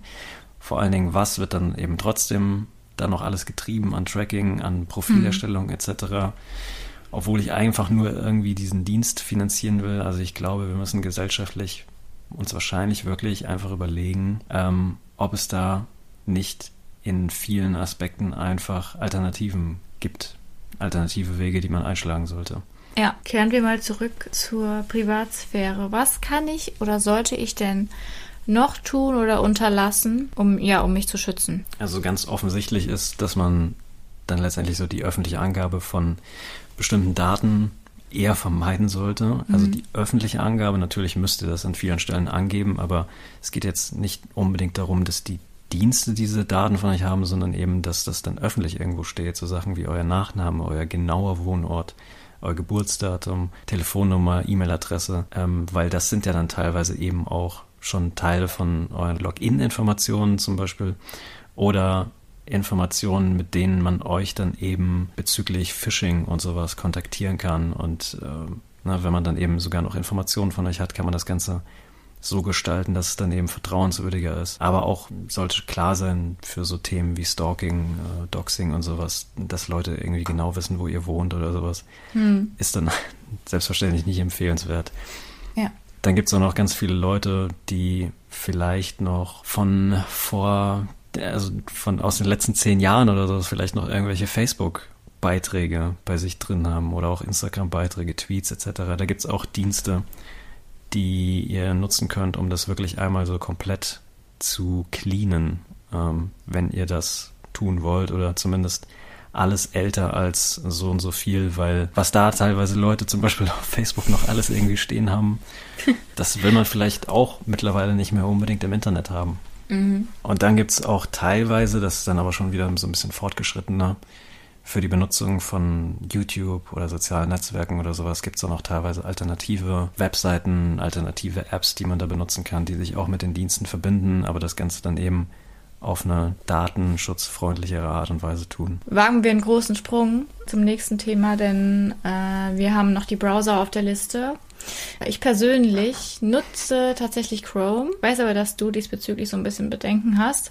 Möchtest du deine Bedenken kurz ausführen und mir vielleicht auch sagen, was ich machen kann, wenn ich mich nicht von Chrome trennen will? Ja, die Situation bei Chrome ist natürlich einfach wirklich wieder nur, dass es letztendlich von, von Google ist mhm. und dass dieser Browser natürlich auch nach Hause funkt, man darauf aber gar nicht unbedingt angewiesen ist. Ähm, aber ihr könnt ihr ja zum Beispiel bei Chrome auch mit eurem Google-Konto einloggen ja, und dann kann er natürlich noch toller getrackt werden, wo ihr euch überall rumtreibt, was für Seiten ihr aufruft, etc. Oder ihr werdet damit auch direkt angemeldet bei der Google-Suchmaschine dann, damit dann alles, was ihr da eintippt, auch direkt mit eurem Google-Account verknüpft ist, etc. etc.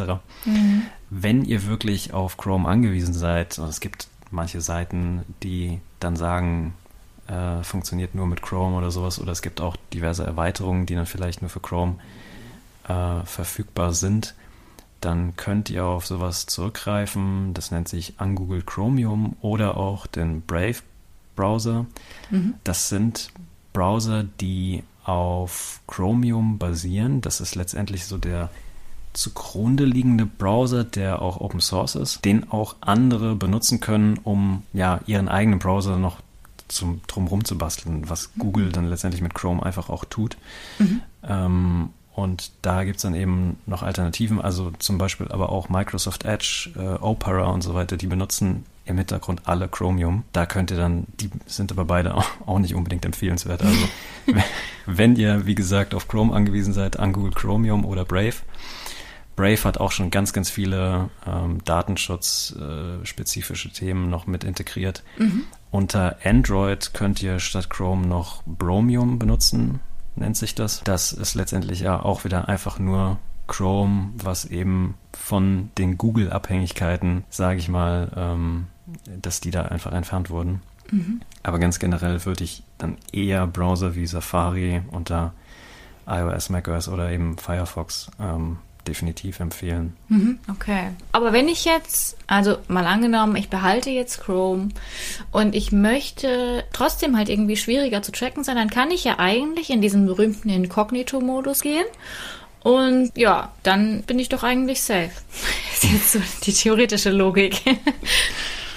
Ja, nicht wirklich. ähm, also dieser Modus, privates Surfen, Inkognito-Modus, wie auch immer der heißt, den hat irgendwie so jeder Browser, aber worum es da eigentlich nur geht, ist, dass das, was ihr dann in diesem privaten Fenster tut, quasi lokal keine Auswirkungen hinterlässt. Das heißt, was ihr dort eingebt, was ihr, welche Seiten ihr dort benutzt, ähm, was für Cookies da dann eben gespeichert werden und sowas, das wird dann eben nicht gespeichert, beziehungsweise ist dann weg, sobald dieses private Fenster geschlossen wird. Manche Browser machen bei diesem privaten Modus auch noch ein bisschen mehr Tracking-Schutz an, ähm, aber letztendlich bedeutet das in keinster Weise, dass ihr jetzt für die Dienste, bei denen ihr euch anmeldet, dass ihr da dann in irgendeiner Art und Weise mehr geschützt seid bei diesem Modus. Also das sollte mhm. man nicht denken. Schade.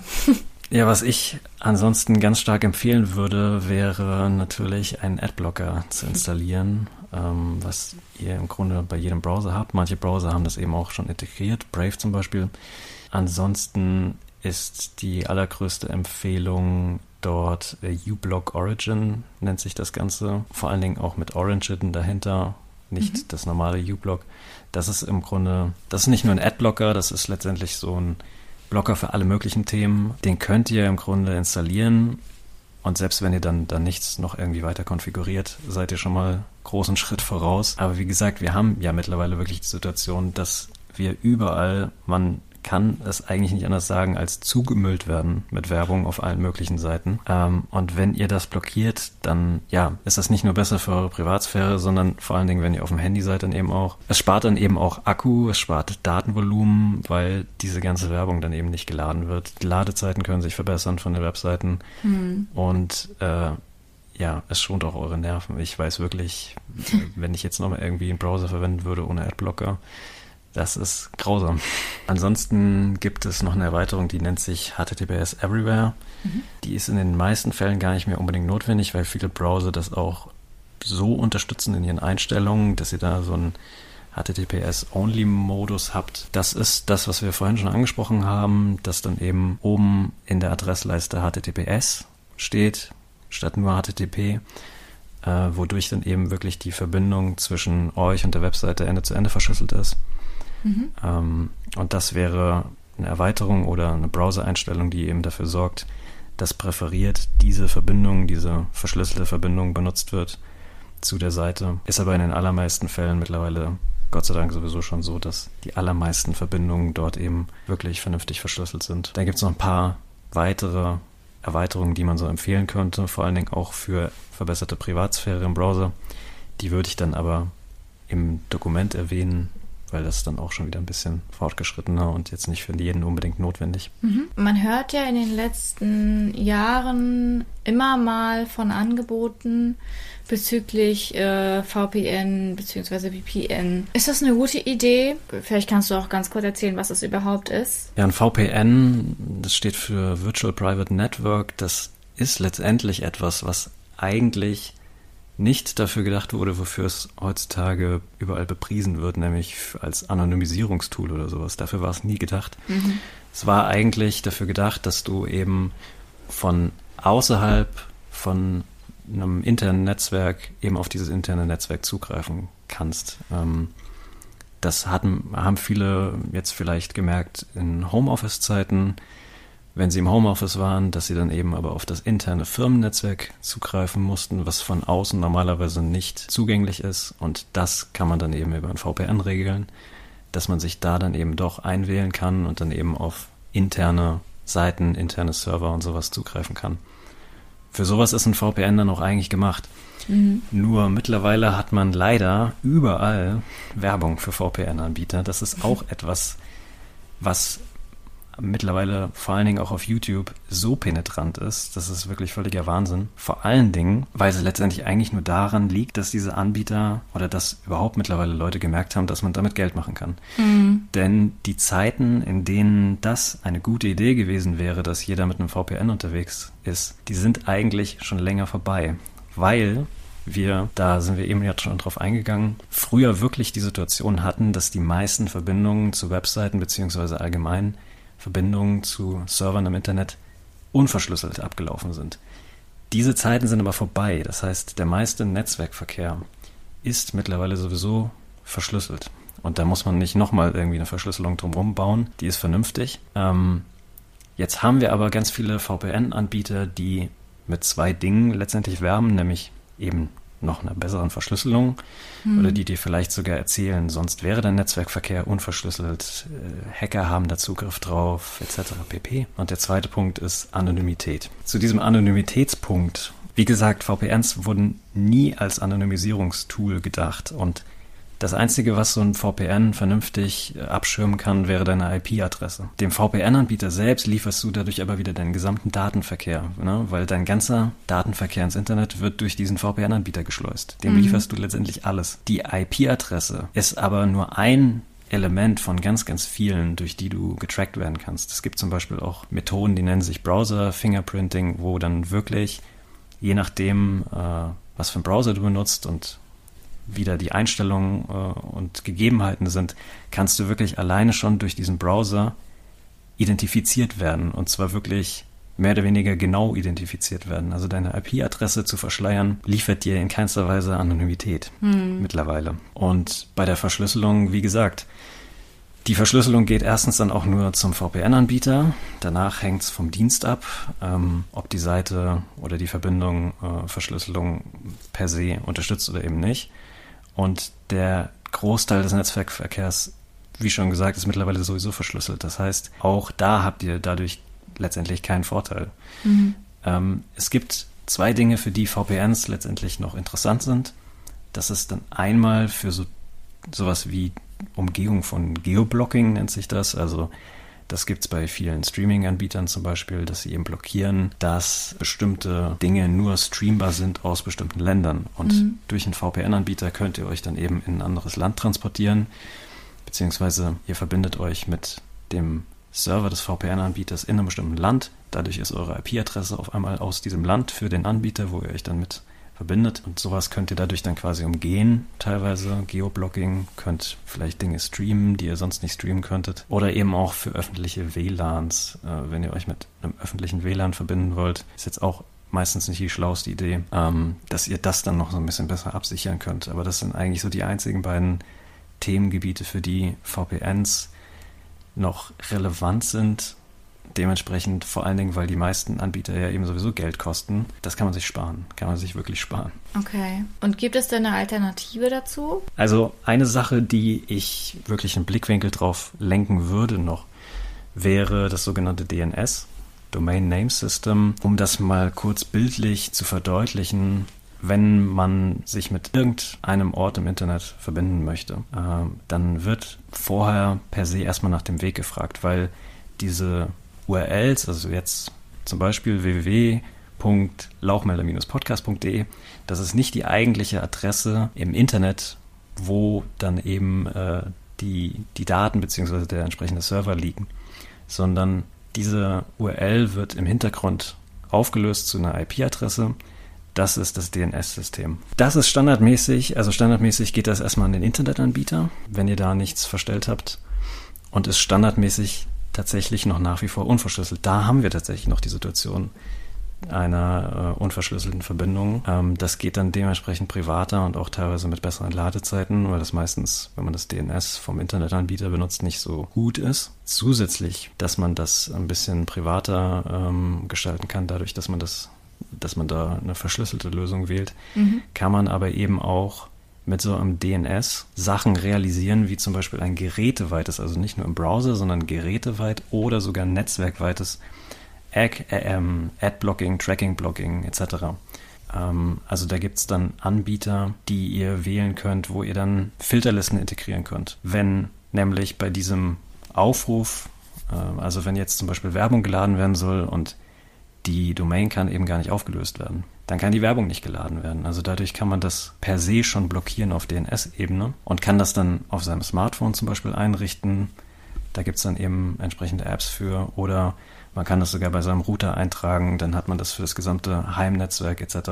Mhm. Da werde ich dann mal auf entsprechende Guides verweisen. Mhm. Und was eben so ein DNS auch noch ermöglichen kann, ist, dass man da Sicherheitsfunktionen einbindet ähm, oder dass die Sicherheitsfunktionen ein, äh, anbieten, wie zum Beispiel das Blockieren von Phishing-Domains, das Blockieren von Malware-Domains. Ähm, dadurch kann man dann auch nochmal so eine zusätzliche ähm, Sicherheit für sich gewinnen, dass so schadhafte Domains dann eben überhaupt nicht aufrufbar sind. Wir lassen ja auch sehr viele Informationen von uns. Wir haben gerade schon drüber gesprochen oder du hast es angesprochen, den Suchmaschinen. Da haben wir auch wieder dein Lieblingsunternehmen dabei, nämlich Google, natürlich ganz, ganz vorne. Gut, ich als Online-Marketing-Person beschäftige mich natürlich sehr, sehr viel mit den Algorithmen dahinter. Bin dann auch immer so versucht zu sagen, naja, ist doch alles gar nicht so schlimm. Aber du hast bestimmt trotzdem einige nützliche Tipps, wie man sich auch im Suchmaschinenumfeld etwas sicherer bewegen kann. Ja, da geht es noch nicht mal unbedingt darum, dass es irgendwie so schlimm ist, ähm, was Google einem da alles präsentieren kann, sondern dass es dann wiederum darum geht, ne, dass Google weiß, was du suchst. Das ist dann eben das mhm. äh, nicht ganz so Schöne. Google ist halt, muss man halt auch wirklich einfach so sagen, wirklich ein Datenkrake, aber eben immer noch so die unangefochtene Nummer eins Suchmaschine. Also ähm, das wirst du dann ja bestätigen können. Ich glaube, es ist letztendlich so, dass Google zumindest hier in Deutschland so einen Marktanteil von auf jeden Fall über 90 Prozent hat und es sogar schon dahin geht, dass, äh, dass bei Suchmaschinenoptimierung eigentlich auf gar nichts anderes mehr geachtet wird als ja. auf Google, weil nichts anderes wirklich Relevanz hat. Absolut. Und das merkt man dann auch daran, wenn man zum Beispiel versucht, die Suchmaschine auf irgendwas Datenschutzfreundlicheres zu wechseln. Zum Beispiel DuckDuckGo, die auch in vielen Aspekten tolle Arbeit betreiben oder jetzt Ecosia, die sich so ein bisschen etabliert haben als ähm, auch welche, die noch irgendwie Umweltschutz betreiben wollen. Aber wenn man denn eben versucht, so eine alternative Suchmaschine zu verwenden, dann scheitert das oft daran, dass diese Suchergebnisse, die man dort eben bekommt, eben weiter schlechter sind und eben auch andere Suchergebnisse sind, als die vielleicht alle anderen bekommen würden. Also du hast dann da halt wirklich eben einfach komplett anderen Kram aber ganz häufig auch Kram, mit dem du einfach nichts anfangen kannst. Ähm, das ist mir selbst dann auch so gegangen, als ich irgendwie eine Weile versucht habe, DuckDuckGo zu benutzen. Die Ergebnisse, muss man einfach so sagen, sind so immens schlechter, ähm, dass es einfach keine Alternative war dann langfristig. Man hat sich nur geärgert. Ja. Jetzt gibt es aber tatsächlich vernünftige Alternativen, nämlich die eine, die ich erwähnen würde, wäre Startpage. Das ist auch das, was ich persönlich benutze. Dann gibt es noch ein Projekt, das nennt sich Hugel, also W-H-O-G-L-E. Ähm, das wiederum ist quasi etwas, was man auch selbst hosten kann. Also da gibt es dann halt mehrere von anderen Leuten gehostete Instanzen von, die man verwenden kann. Startpage wäre wieder sowas zentralisiertes, wo es halt ein, eine Version von gibt. Ähm, was die anders machen, ist, dass die sich halt wirklich im Hintergrund die Suchergebnisse von Google holen. Mhm. Ähm, das heißt, du hast weiterhin die guten Suchergebnisse, nur halt jetzt ohne irgendeine Personalisierung noch. Ähm, aber es sind weiterhin die guten Suchergebnisse von Google, die du dort bekommst, aber eben so, dass währenddessen deine Privatsphäre geschützt wird. Ah, ja. Jeder Browser unterstützt eigentlich mittlerweile, dass du deine Standardsuchmaschine ändern kannst. Ähm, dementsprechend lässt sich dann da zum Beispiel auch Startpage halt eben überall eintragen. Safari macht es einem da so ein bisschen schwieriger. Da gibt es dann äh, nur das zur Auswahl, was, was Apple dir da anbietet. DuckDuckGo ist zumindest dabei, äh, Startpage jetzt nicht. Das kann man dann teilweise über Erweiterungen wie Xsearch nachrüsten, sowohl unter macOS als auch unter iOS. Mhm dass ihr dort da auch dann Startpage zum Beispiel verwenden könnt. Was ich auch immer spannend finde, also das, es stimmt auf jeden Fall, was du sagst. Google ist einfach die unangefochtene Nummer eins und ich glaube auch wirklich langfristig nicht zu erreichen, weil es bedingt sich halt auch so ein bisschen gegenseitig. Also die Unternehmen investieren natürlich dort in Werbemaßnahmen, wo die Zielgruppe ist. Und wenn die meisten Menschen Google nutzen, wird eben da auch weiter Geld reingesteckt. Also es ist einfach was, was sich so selbst am Leben erhält und eigentlich nicht nur am Leben erhält, sondern auch, ja, dadurch auch ständig vergrößert, weil ja immer mehr Leute und immer mehr Unternehmen eben auf diesen Markt drängen, E-Commerce und so weiter und so fort. Was ich immer spannend finde, es gibt ja so viele Marketing-Experten im Internet, die dann immer sagen so, ja, äh, ich habe den Google-Algorithmus entschlüsselt und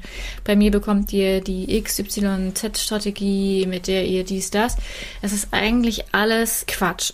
so ganz, ganz äh, flach ausgedrückt, weil was hinter diesem Google-Algorithmus steckt oder was dieser Algorithmus wirklich konkret kann, im Detail, das weiß niemand von uns so genau.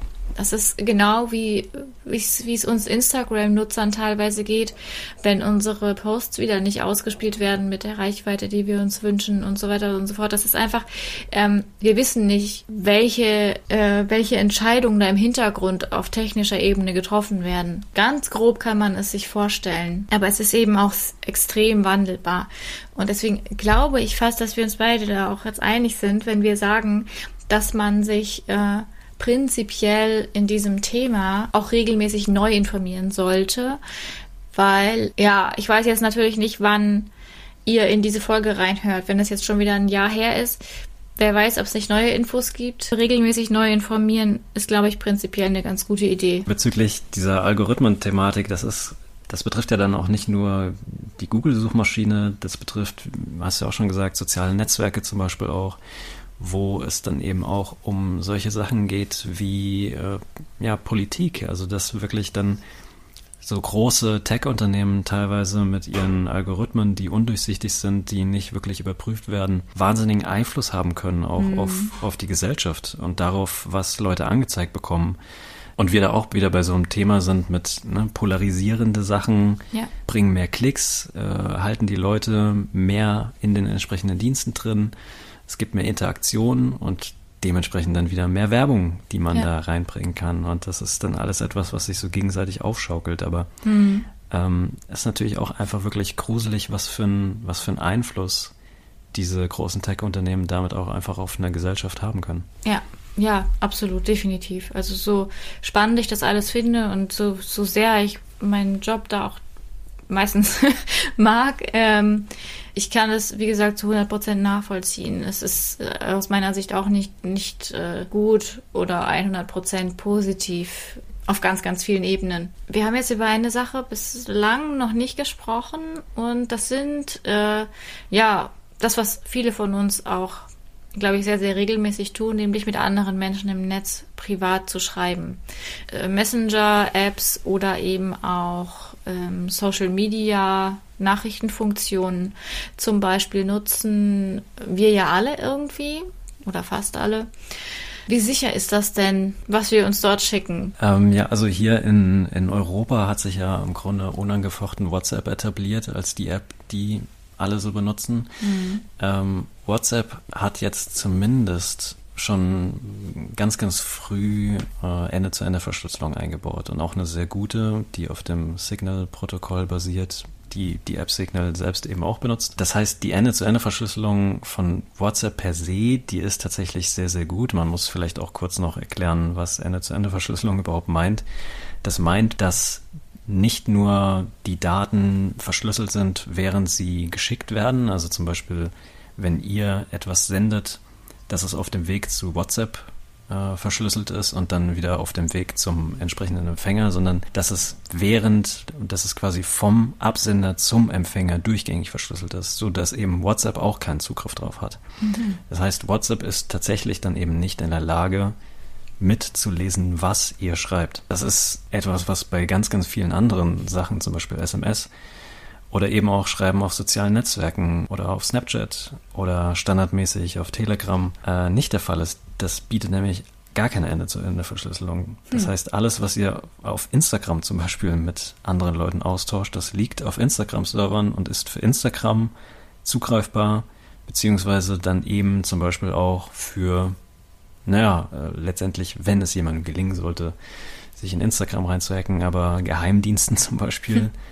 äh, wird das gelingen? Oder eben auch, ja, wenn zum Beispiel Strafverfolgungsbehörden entsprechend ähm, auf irgendwas Zugriff haben wollen, was eben auch nicht immer, was auch nicht immer eine, eine Sache ist, die bedingungslos zu befürworten ist, weil das eben davon abhängt, in was für einem Rechtsstaat lebt ihr wirklich? Mhm.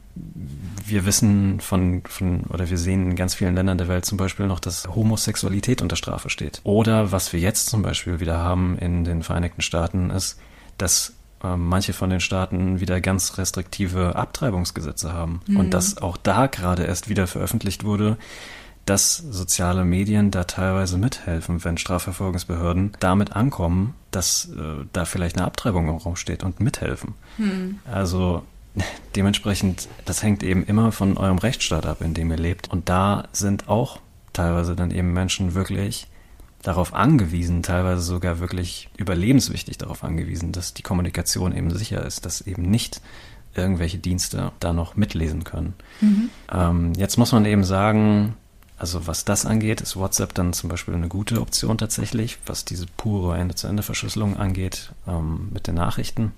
Allerdings gibt es eben auch bei Ende-zu-Ende-Verschlüsselung Nuancen. Das sind dann die sogenannten Metadaten. Also das ist dann nicht der Inhalt dessen, was geschrieben wird, sondern das ist dann eben zum Beispiel, wer schreibt wann und wie viel mit wem, nur eben nicht was. Das wären dann die Metadaten und die sind für WhatsApp zum Beispiel eben auch noch abgreifbar und WhatsApp gehört natürlich mittlerweile zu Facebook. Mhm. Ähm, auch wann ihr mit welchen Geräten online seid etc., äh, eure Profilinformationen, in welchen Gruppen ihr seid. Das ist ja auch ganz viel noch dabei. Ne? Also damit lässt sich ja auch schon wahnsinnig viel anfangen. Ihr müsst noch nicht mal teilweise unbedingt wissen, was genau geschrieben wird, wenn ihr zumindest genau wisst, wer schreibt mit wem, wann und wie viel. Ja. Das gibt auch schon wahnsinnig viel heraus. Eine App, bei der das eben auch alles verschlüsselt wäre und nicht abgreifbar wäre und was so die solideste Option momentan auch wirklich ist, die man da wählen könnte, wäre dann eben Signal. Aber das Problem ist natürlich, ohne Adaption ist das halt eben wieder eine ganz schwere Sache. Also mir geht es da genauso. Ich würde auch wahnsinnig gerne lieber Signal benutzen als WhatsApp, mhm. aber wenn die am meisten Leute einfach noch auf WhatsApp unterwegs sind, ja. ja, funktioniert das halt nicht. Aber das ist dann eben vielleicht noch eine wichtige Sache, die man wissen sollte, wenn man da eventuell gefährdet ist. Auch hier ähm, wieder beim Thema Tierbefragungsgruppen zum Beispiel lieber Signal als WhatsApp wählen. Davon abgegrenzt gibt es ja natürlich auch noch E-Mails, werden wahrscheinlich mittlerweile eher so im geschäftlichen Kontext verwendet oder im ja, förmlicheren, aber trotzdem. Wie schaut es denn da aus? Ja, auch bei E-Mails haben wir die Situation, dass die nicht Ende zu Ende verschlüsselt sind. Hm. Und das bedeutet letztendlich, dass auf den, bei den Anbietern, wo ihr eure E-Mail-Konten habt, wo die E-Mails liegen, Dort liegen sie eben so, dass sie dann eben auch abgreifbar sind für den Anbieter, für Geheimdienste, für Strafverfolgungsbehörden etc. Und diverse Anbieter scannen eure E-Mails auch wieder für Personalisierung. Mhm. Ähm, bei Google war das, meine ich, auch mal ein Thema, das äh, bekannt geworden ist, dass wirklich die E-Mails sogar für Werbung gescannt wurden. Damit hat Google dann irgendwann aufgehört. ähm, aber es wird halt eben trotzdem teilweise dann eben für Personalisierung noch weiter gescannt. Ja. Mhm. Es gibt jetzt auch Anbieter für Ende-zu-Ende verschlüsselte E-Mails, wo ihr zumindest eben den Vorteil habt, dass der Anbieter dann selbst eben keinerlei Zugriff auf eure E-Mails hat. Mhm. Was per se keine schlechte Idee ist, wenn man sich auch mal überlegt, wie sensibel eigentlich das der E-Mail-Account ist, weil dort ja auch alles Mögliche von einem drinsteht. Ja. Wo habt ihr Accounts? Was kauft ihr so? Ihr kriegt alle Rechnungen in euren E-Mail-Account etc. Mhm. Ähm, also da ist auch schon wahnsinnig viel über euer Leben letztendlich äh, drin. Jetzt ist einfach nur die Situation, dass die E-Mails dann eben weiterhin nur Ende zu Ende verschlüsselt bleiben, wenn beide Parteien auch dahin, wo ihr die E-Mail dann, wo ihr E-Mails hinschicken würdet, eben auch wieder diesen Anbieter verwenden würdet, hm. ähm, was in den meisten Fällen dann eben natürlich nicht der Fall ist. Ähm, dementsprechend ist da E-Mail sowieso nicht unbedingt die präferierteste Wahl für irgendwas. Ne? Hm. Was man sich vielleicht auch noch vor Augen halten muss, ist, dass man in seinen E-Mail-Postfächern, wie schon gesagt, da ist ja wahnsinnig viel bei euer Leben drin. Mhm. Ähm, teils reden wir da wirklich von Tausenden von E-Mails, die vielleicht über das gesamte letzte Jahrzehnt sich noch erstrecken, die in euren Postfächern oder in einem Postfach drin sind. Ähm, und auch hier haben wir wieder die Situation, wofür braucht man sowas im persönlichen äh, Bedarf nochmal irgendwann? Also vielleicht, wenn ihr euch Rechnungen schicken lasst, die habt ihr dann auch alle in euren E-Mails drin, dann ja, braucht ihr vielleicht im Extremfall nochmal irgendeine E-Mail, die sogar drei Jahre alt ist, aber wofür braucht ihr irgendwelche zehn Jahre alten E-Mails nochmal? Der Kram liegt da auch wieder nur rum, ohne dass ihr ihn braucht und dann liegt er nur darum, äh, bis irgendwelche anderen ne, darauf Zugriff haben vielleicht und damit noch irgendwas anfangen können. Also alles, was man selbst in keinster Weise mehr braucht, sollte man sowieso dann eben löschen. Und ähm, auch hier ist es dann aber gar nicht so einfach, weil die meisten E-Mail-Anbieter das nicht von sich aus unterstützen. Ihr könnt das dann zum Beispiel mit äh, Thunderbird machen, was jetzt sowieso der präferierteste E-Mail-Client sein sollte äh, im Desktop-Bereich. Aber wenn ihr jetzt E-Mails nur an eurem Handy benutzt, ähm, sieht das schon wieder schlecht aus. Äh, mhm. Aber bei Thunderbird würde das zum Beispiel gehen, dass man sagen kann, auch auf dem Server des E-Mail-Anbieters, lösch mir alles, was älter als so und so viel ist. An der Stelle aber vielleicht auch nochmal wichtig, falls ihr ein Postfach geschäftlich nutzt, also wenn ihr zum Beispiel äh, selbstständig seid, dann habt ihr natürlich auch gesetzliche Aufbewahrungsfristen für bestimmte Dinge, also wie eben zum Beispiel Verträge, die ihr schließt. Und natürlich kann auch so eine E-Mail äh, so einen Vertragsschluss quasi darstellen. Die müsst ihr natürlich ja aufheben. Also ähm, da dann einfach gucken, dass das Zeitfenster, das gewählte, entsprechend dazu passt. Nicht, dass ihr dann irgendwann ähm, ja bei einer Betriebsprüfung vielleicht ausgerechnet eine dieser Mails braucht und dann nicht mehr auffindet. Euer geschäftliches Postfach sollte da sowieso getrennt sein von eurem privaten Postfach. Ja, das ja, das empfiehlt sich sowieso. Auch allein schon aus praktischen Gründen irgendwie. Hm. Wir haben jetzt sehr, sehr viel gesprochen über Schutz der Privatsphäre. Verschiedenste Einstellungen, Passwörter. Ich habe für mich persönlich bis hierhin schon sehr viel mitgenommen. Auch viele Dinge noch zu erledigen jetzt. Also ich freue mich auf das Dokument, das du noch zusammenstellst, weil das werde ich definitiv auch selbst gebrauchen können. Gibt es denn jetzt, wo wir uns langsam dem Ende dieser Folge nähern, Punkte, die du gerne nennen würdest, wenn es um Privatsphäre und Sicherheit geht? Ja, es würde prinzipiell noch ganz, ganz viele Punkte geben. Äh, das Problem ist natürlich einfach wirklich so, das äh, in einem, in einem vernünftigen Umfang zu halten hier. Ich glaube, wir haben jetzt hier für die allermeisten Leute wirklich einen Rundumschlag gemacht, der vielen Leuten schon sehr weiterhelfen sollte, hoffentlich, mhm. ähm, der aber trotzdem noch, naja, so mehr oder weniger ein bisschen an der Oberfläche kratzend sich bewegt. Mir persönlich hat das auch schon sehr geholfen und dass es nur an der Oberfläche kratzt, ist tatsächlich ja fast schon erschreckend oder es ist tatsächlich erschreckend, weil ähm, ja, man stellt es sich so leicht vor äh, und irgendwie alles so unkompliziert, weil wir uns ja alle auch mit so einer gewissen Selbstverständlichkeit einfach durchs Internet bewegen heute. Und dann mal vor Augen geführt zu bekommen, dass es halt einfach doch alles ein bisschen komplexer ist und dass man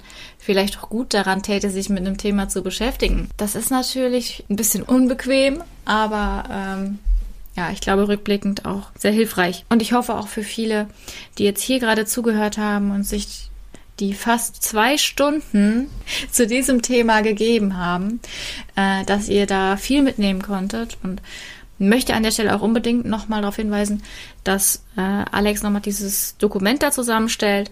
Da findet ihr nochmal alles drin, so an Hilfestellung quasi, wo ihr schauen könnt zu verschiedensten Aspekten, wie jetzt eben zum Beispiel Passwortmanagern. Meinerseits, um die Folge abzuschließen, sage ich erstmal sehr, sehr vielen Dank an dich dass du das alles geteilt hast. Vieles, was ich einfach auch selbst noch nicht wusste, was mir gar nicht so bewusst war, muss ich jetzt erstmal irgendwie drüber schlafen. Ja, und auch wenn vieles davon jetzt vielleicht äh, ziemlich kompliziert geklungen hat für manche, vielleicht auch abstrakt. Ähm, wenn ihr da noch irgendwie weitergehende, tiefergehende Fragen habt oder irgendwie Hilfestellungen braucht zu diversen Themen, die wir hier angesprochen haben, wenn ihr da irgendwas einrichten wollt, verbessern wollt und ihr ja da eben weitergehende Hilfe braucht, dann könnt ihr mich da definitiv auch auf Instagram äh, zu kontaktieren. Werde ich versuchen, euch da noch weiterzuhelfen. Mhm, alles klaro. Dann bedanken wir uns wie immer ganz, ganz herzlich bei euch fürs Zuhören. Auch für euer Feedback, wie immer, eure Bewertungen. Ist immer alles very appreciated, wie man so schön sagt. Und dann hören wir uns beim nächsten Mal wieder. Ciao! Ciao!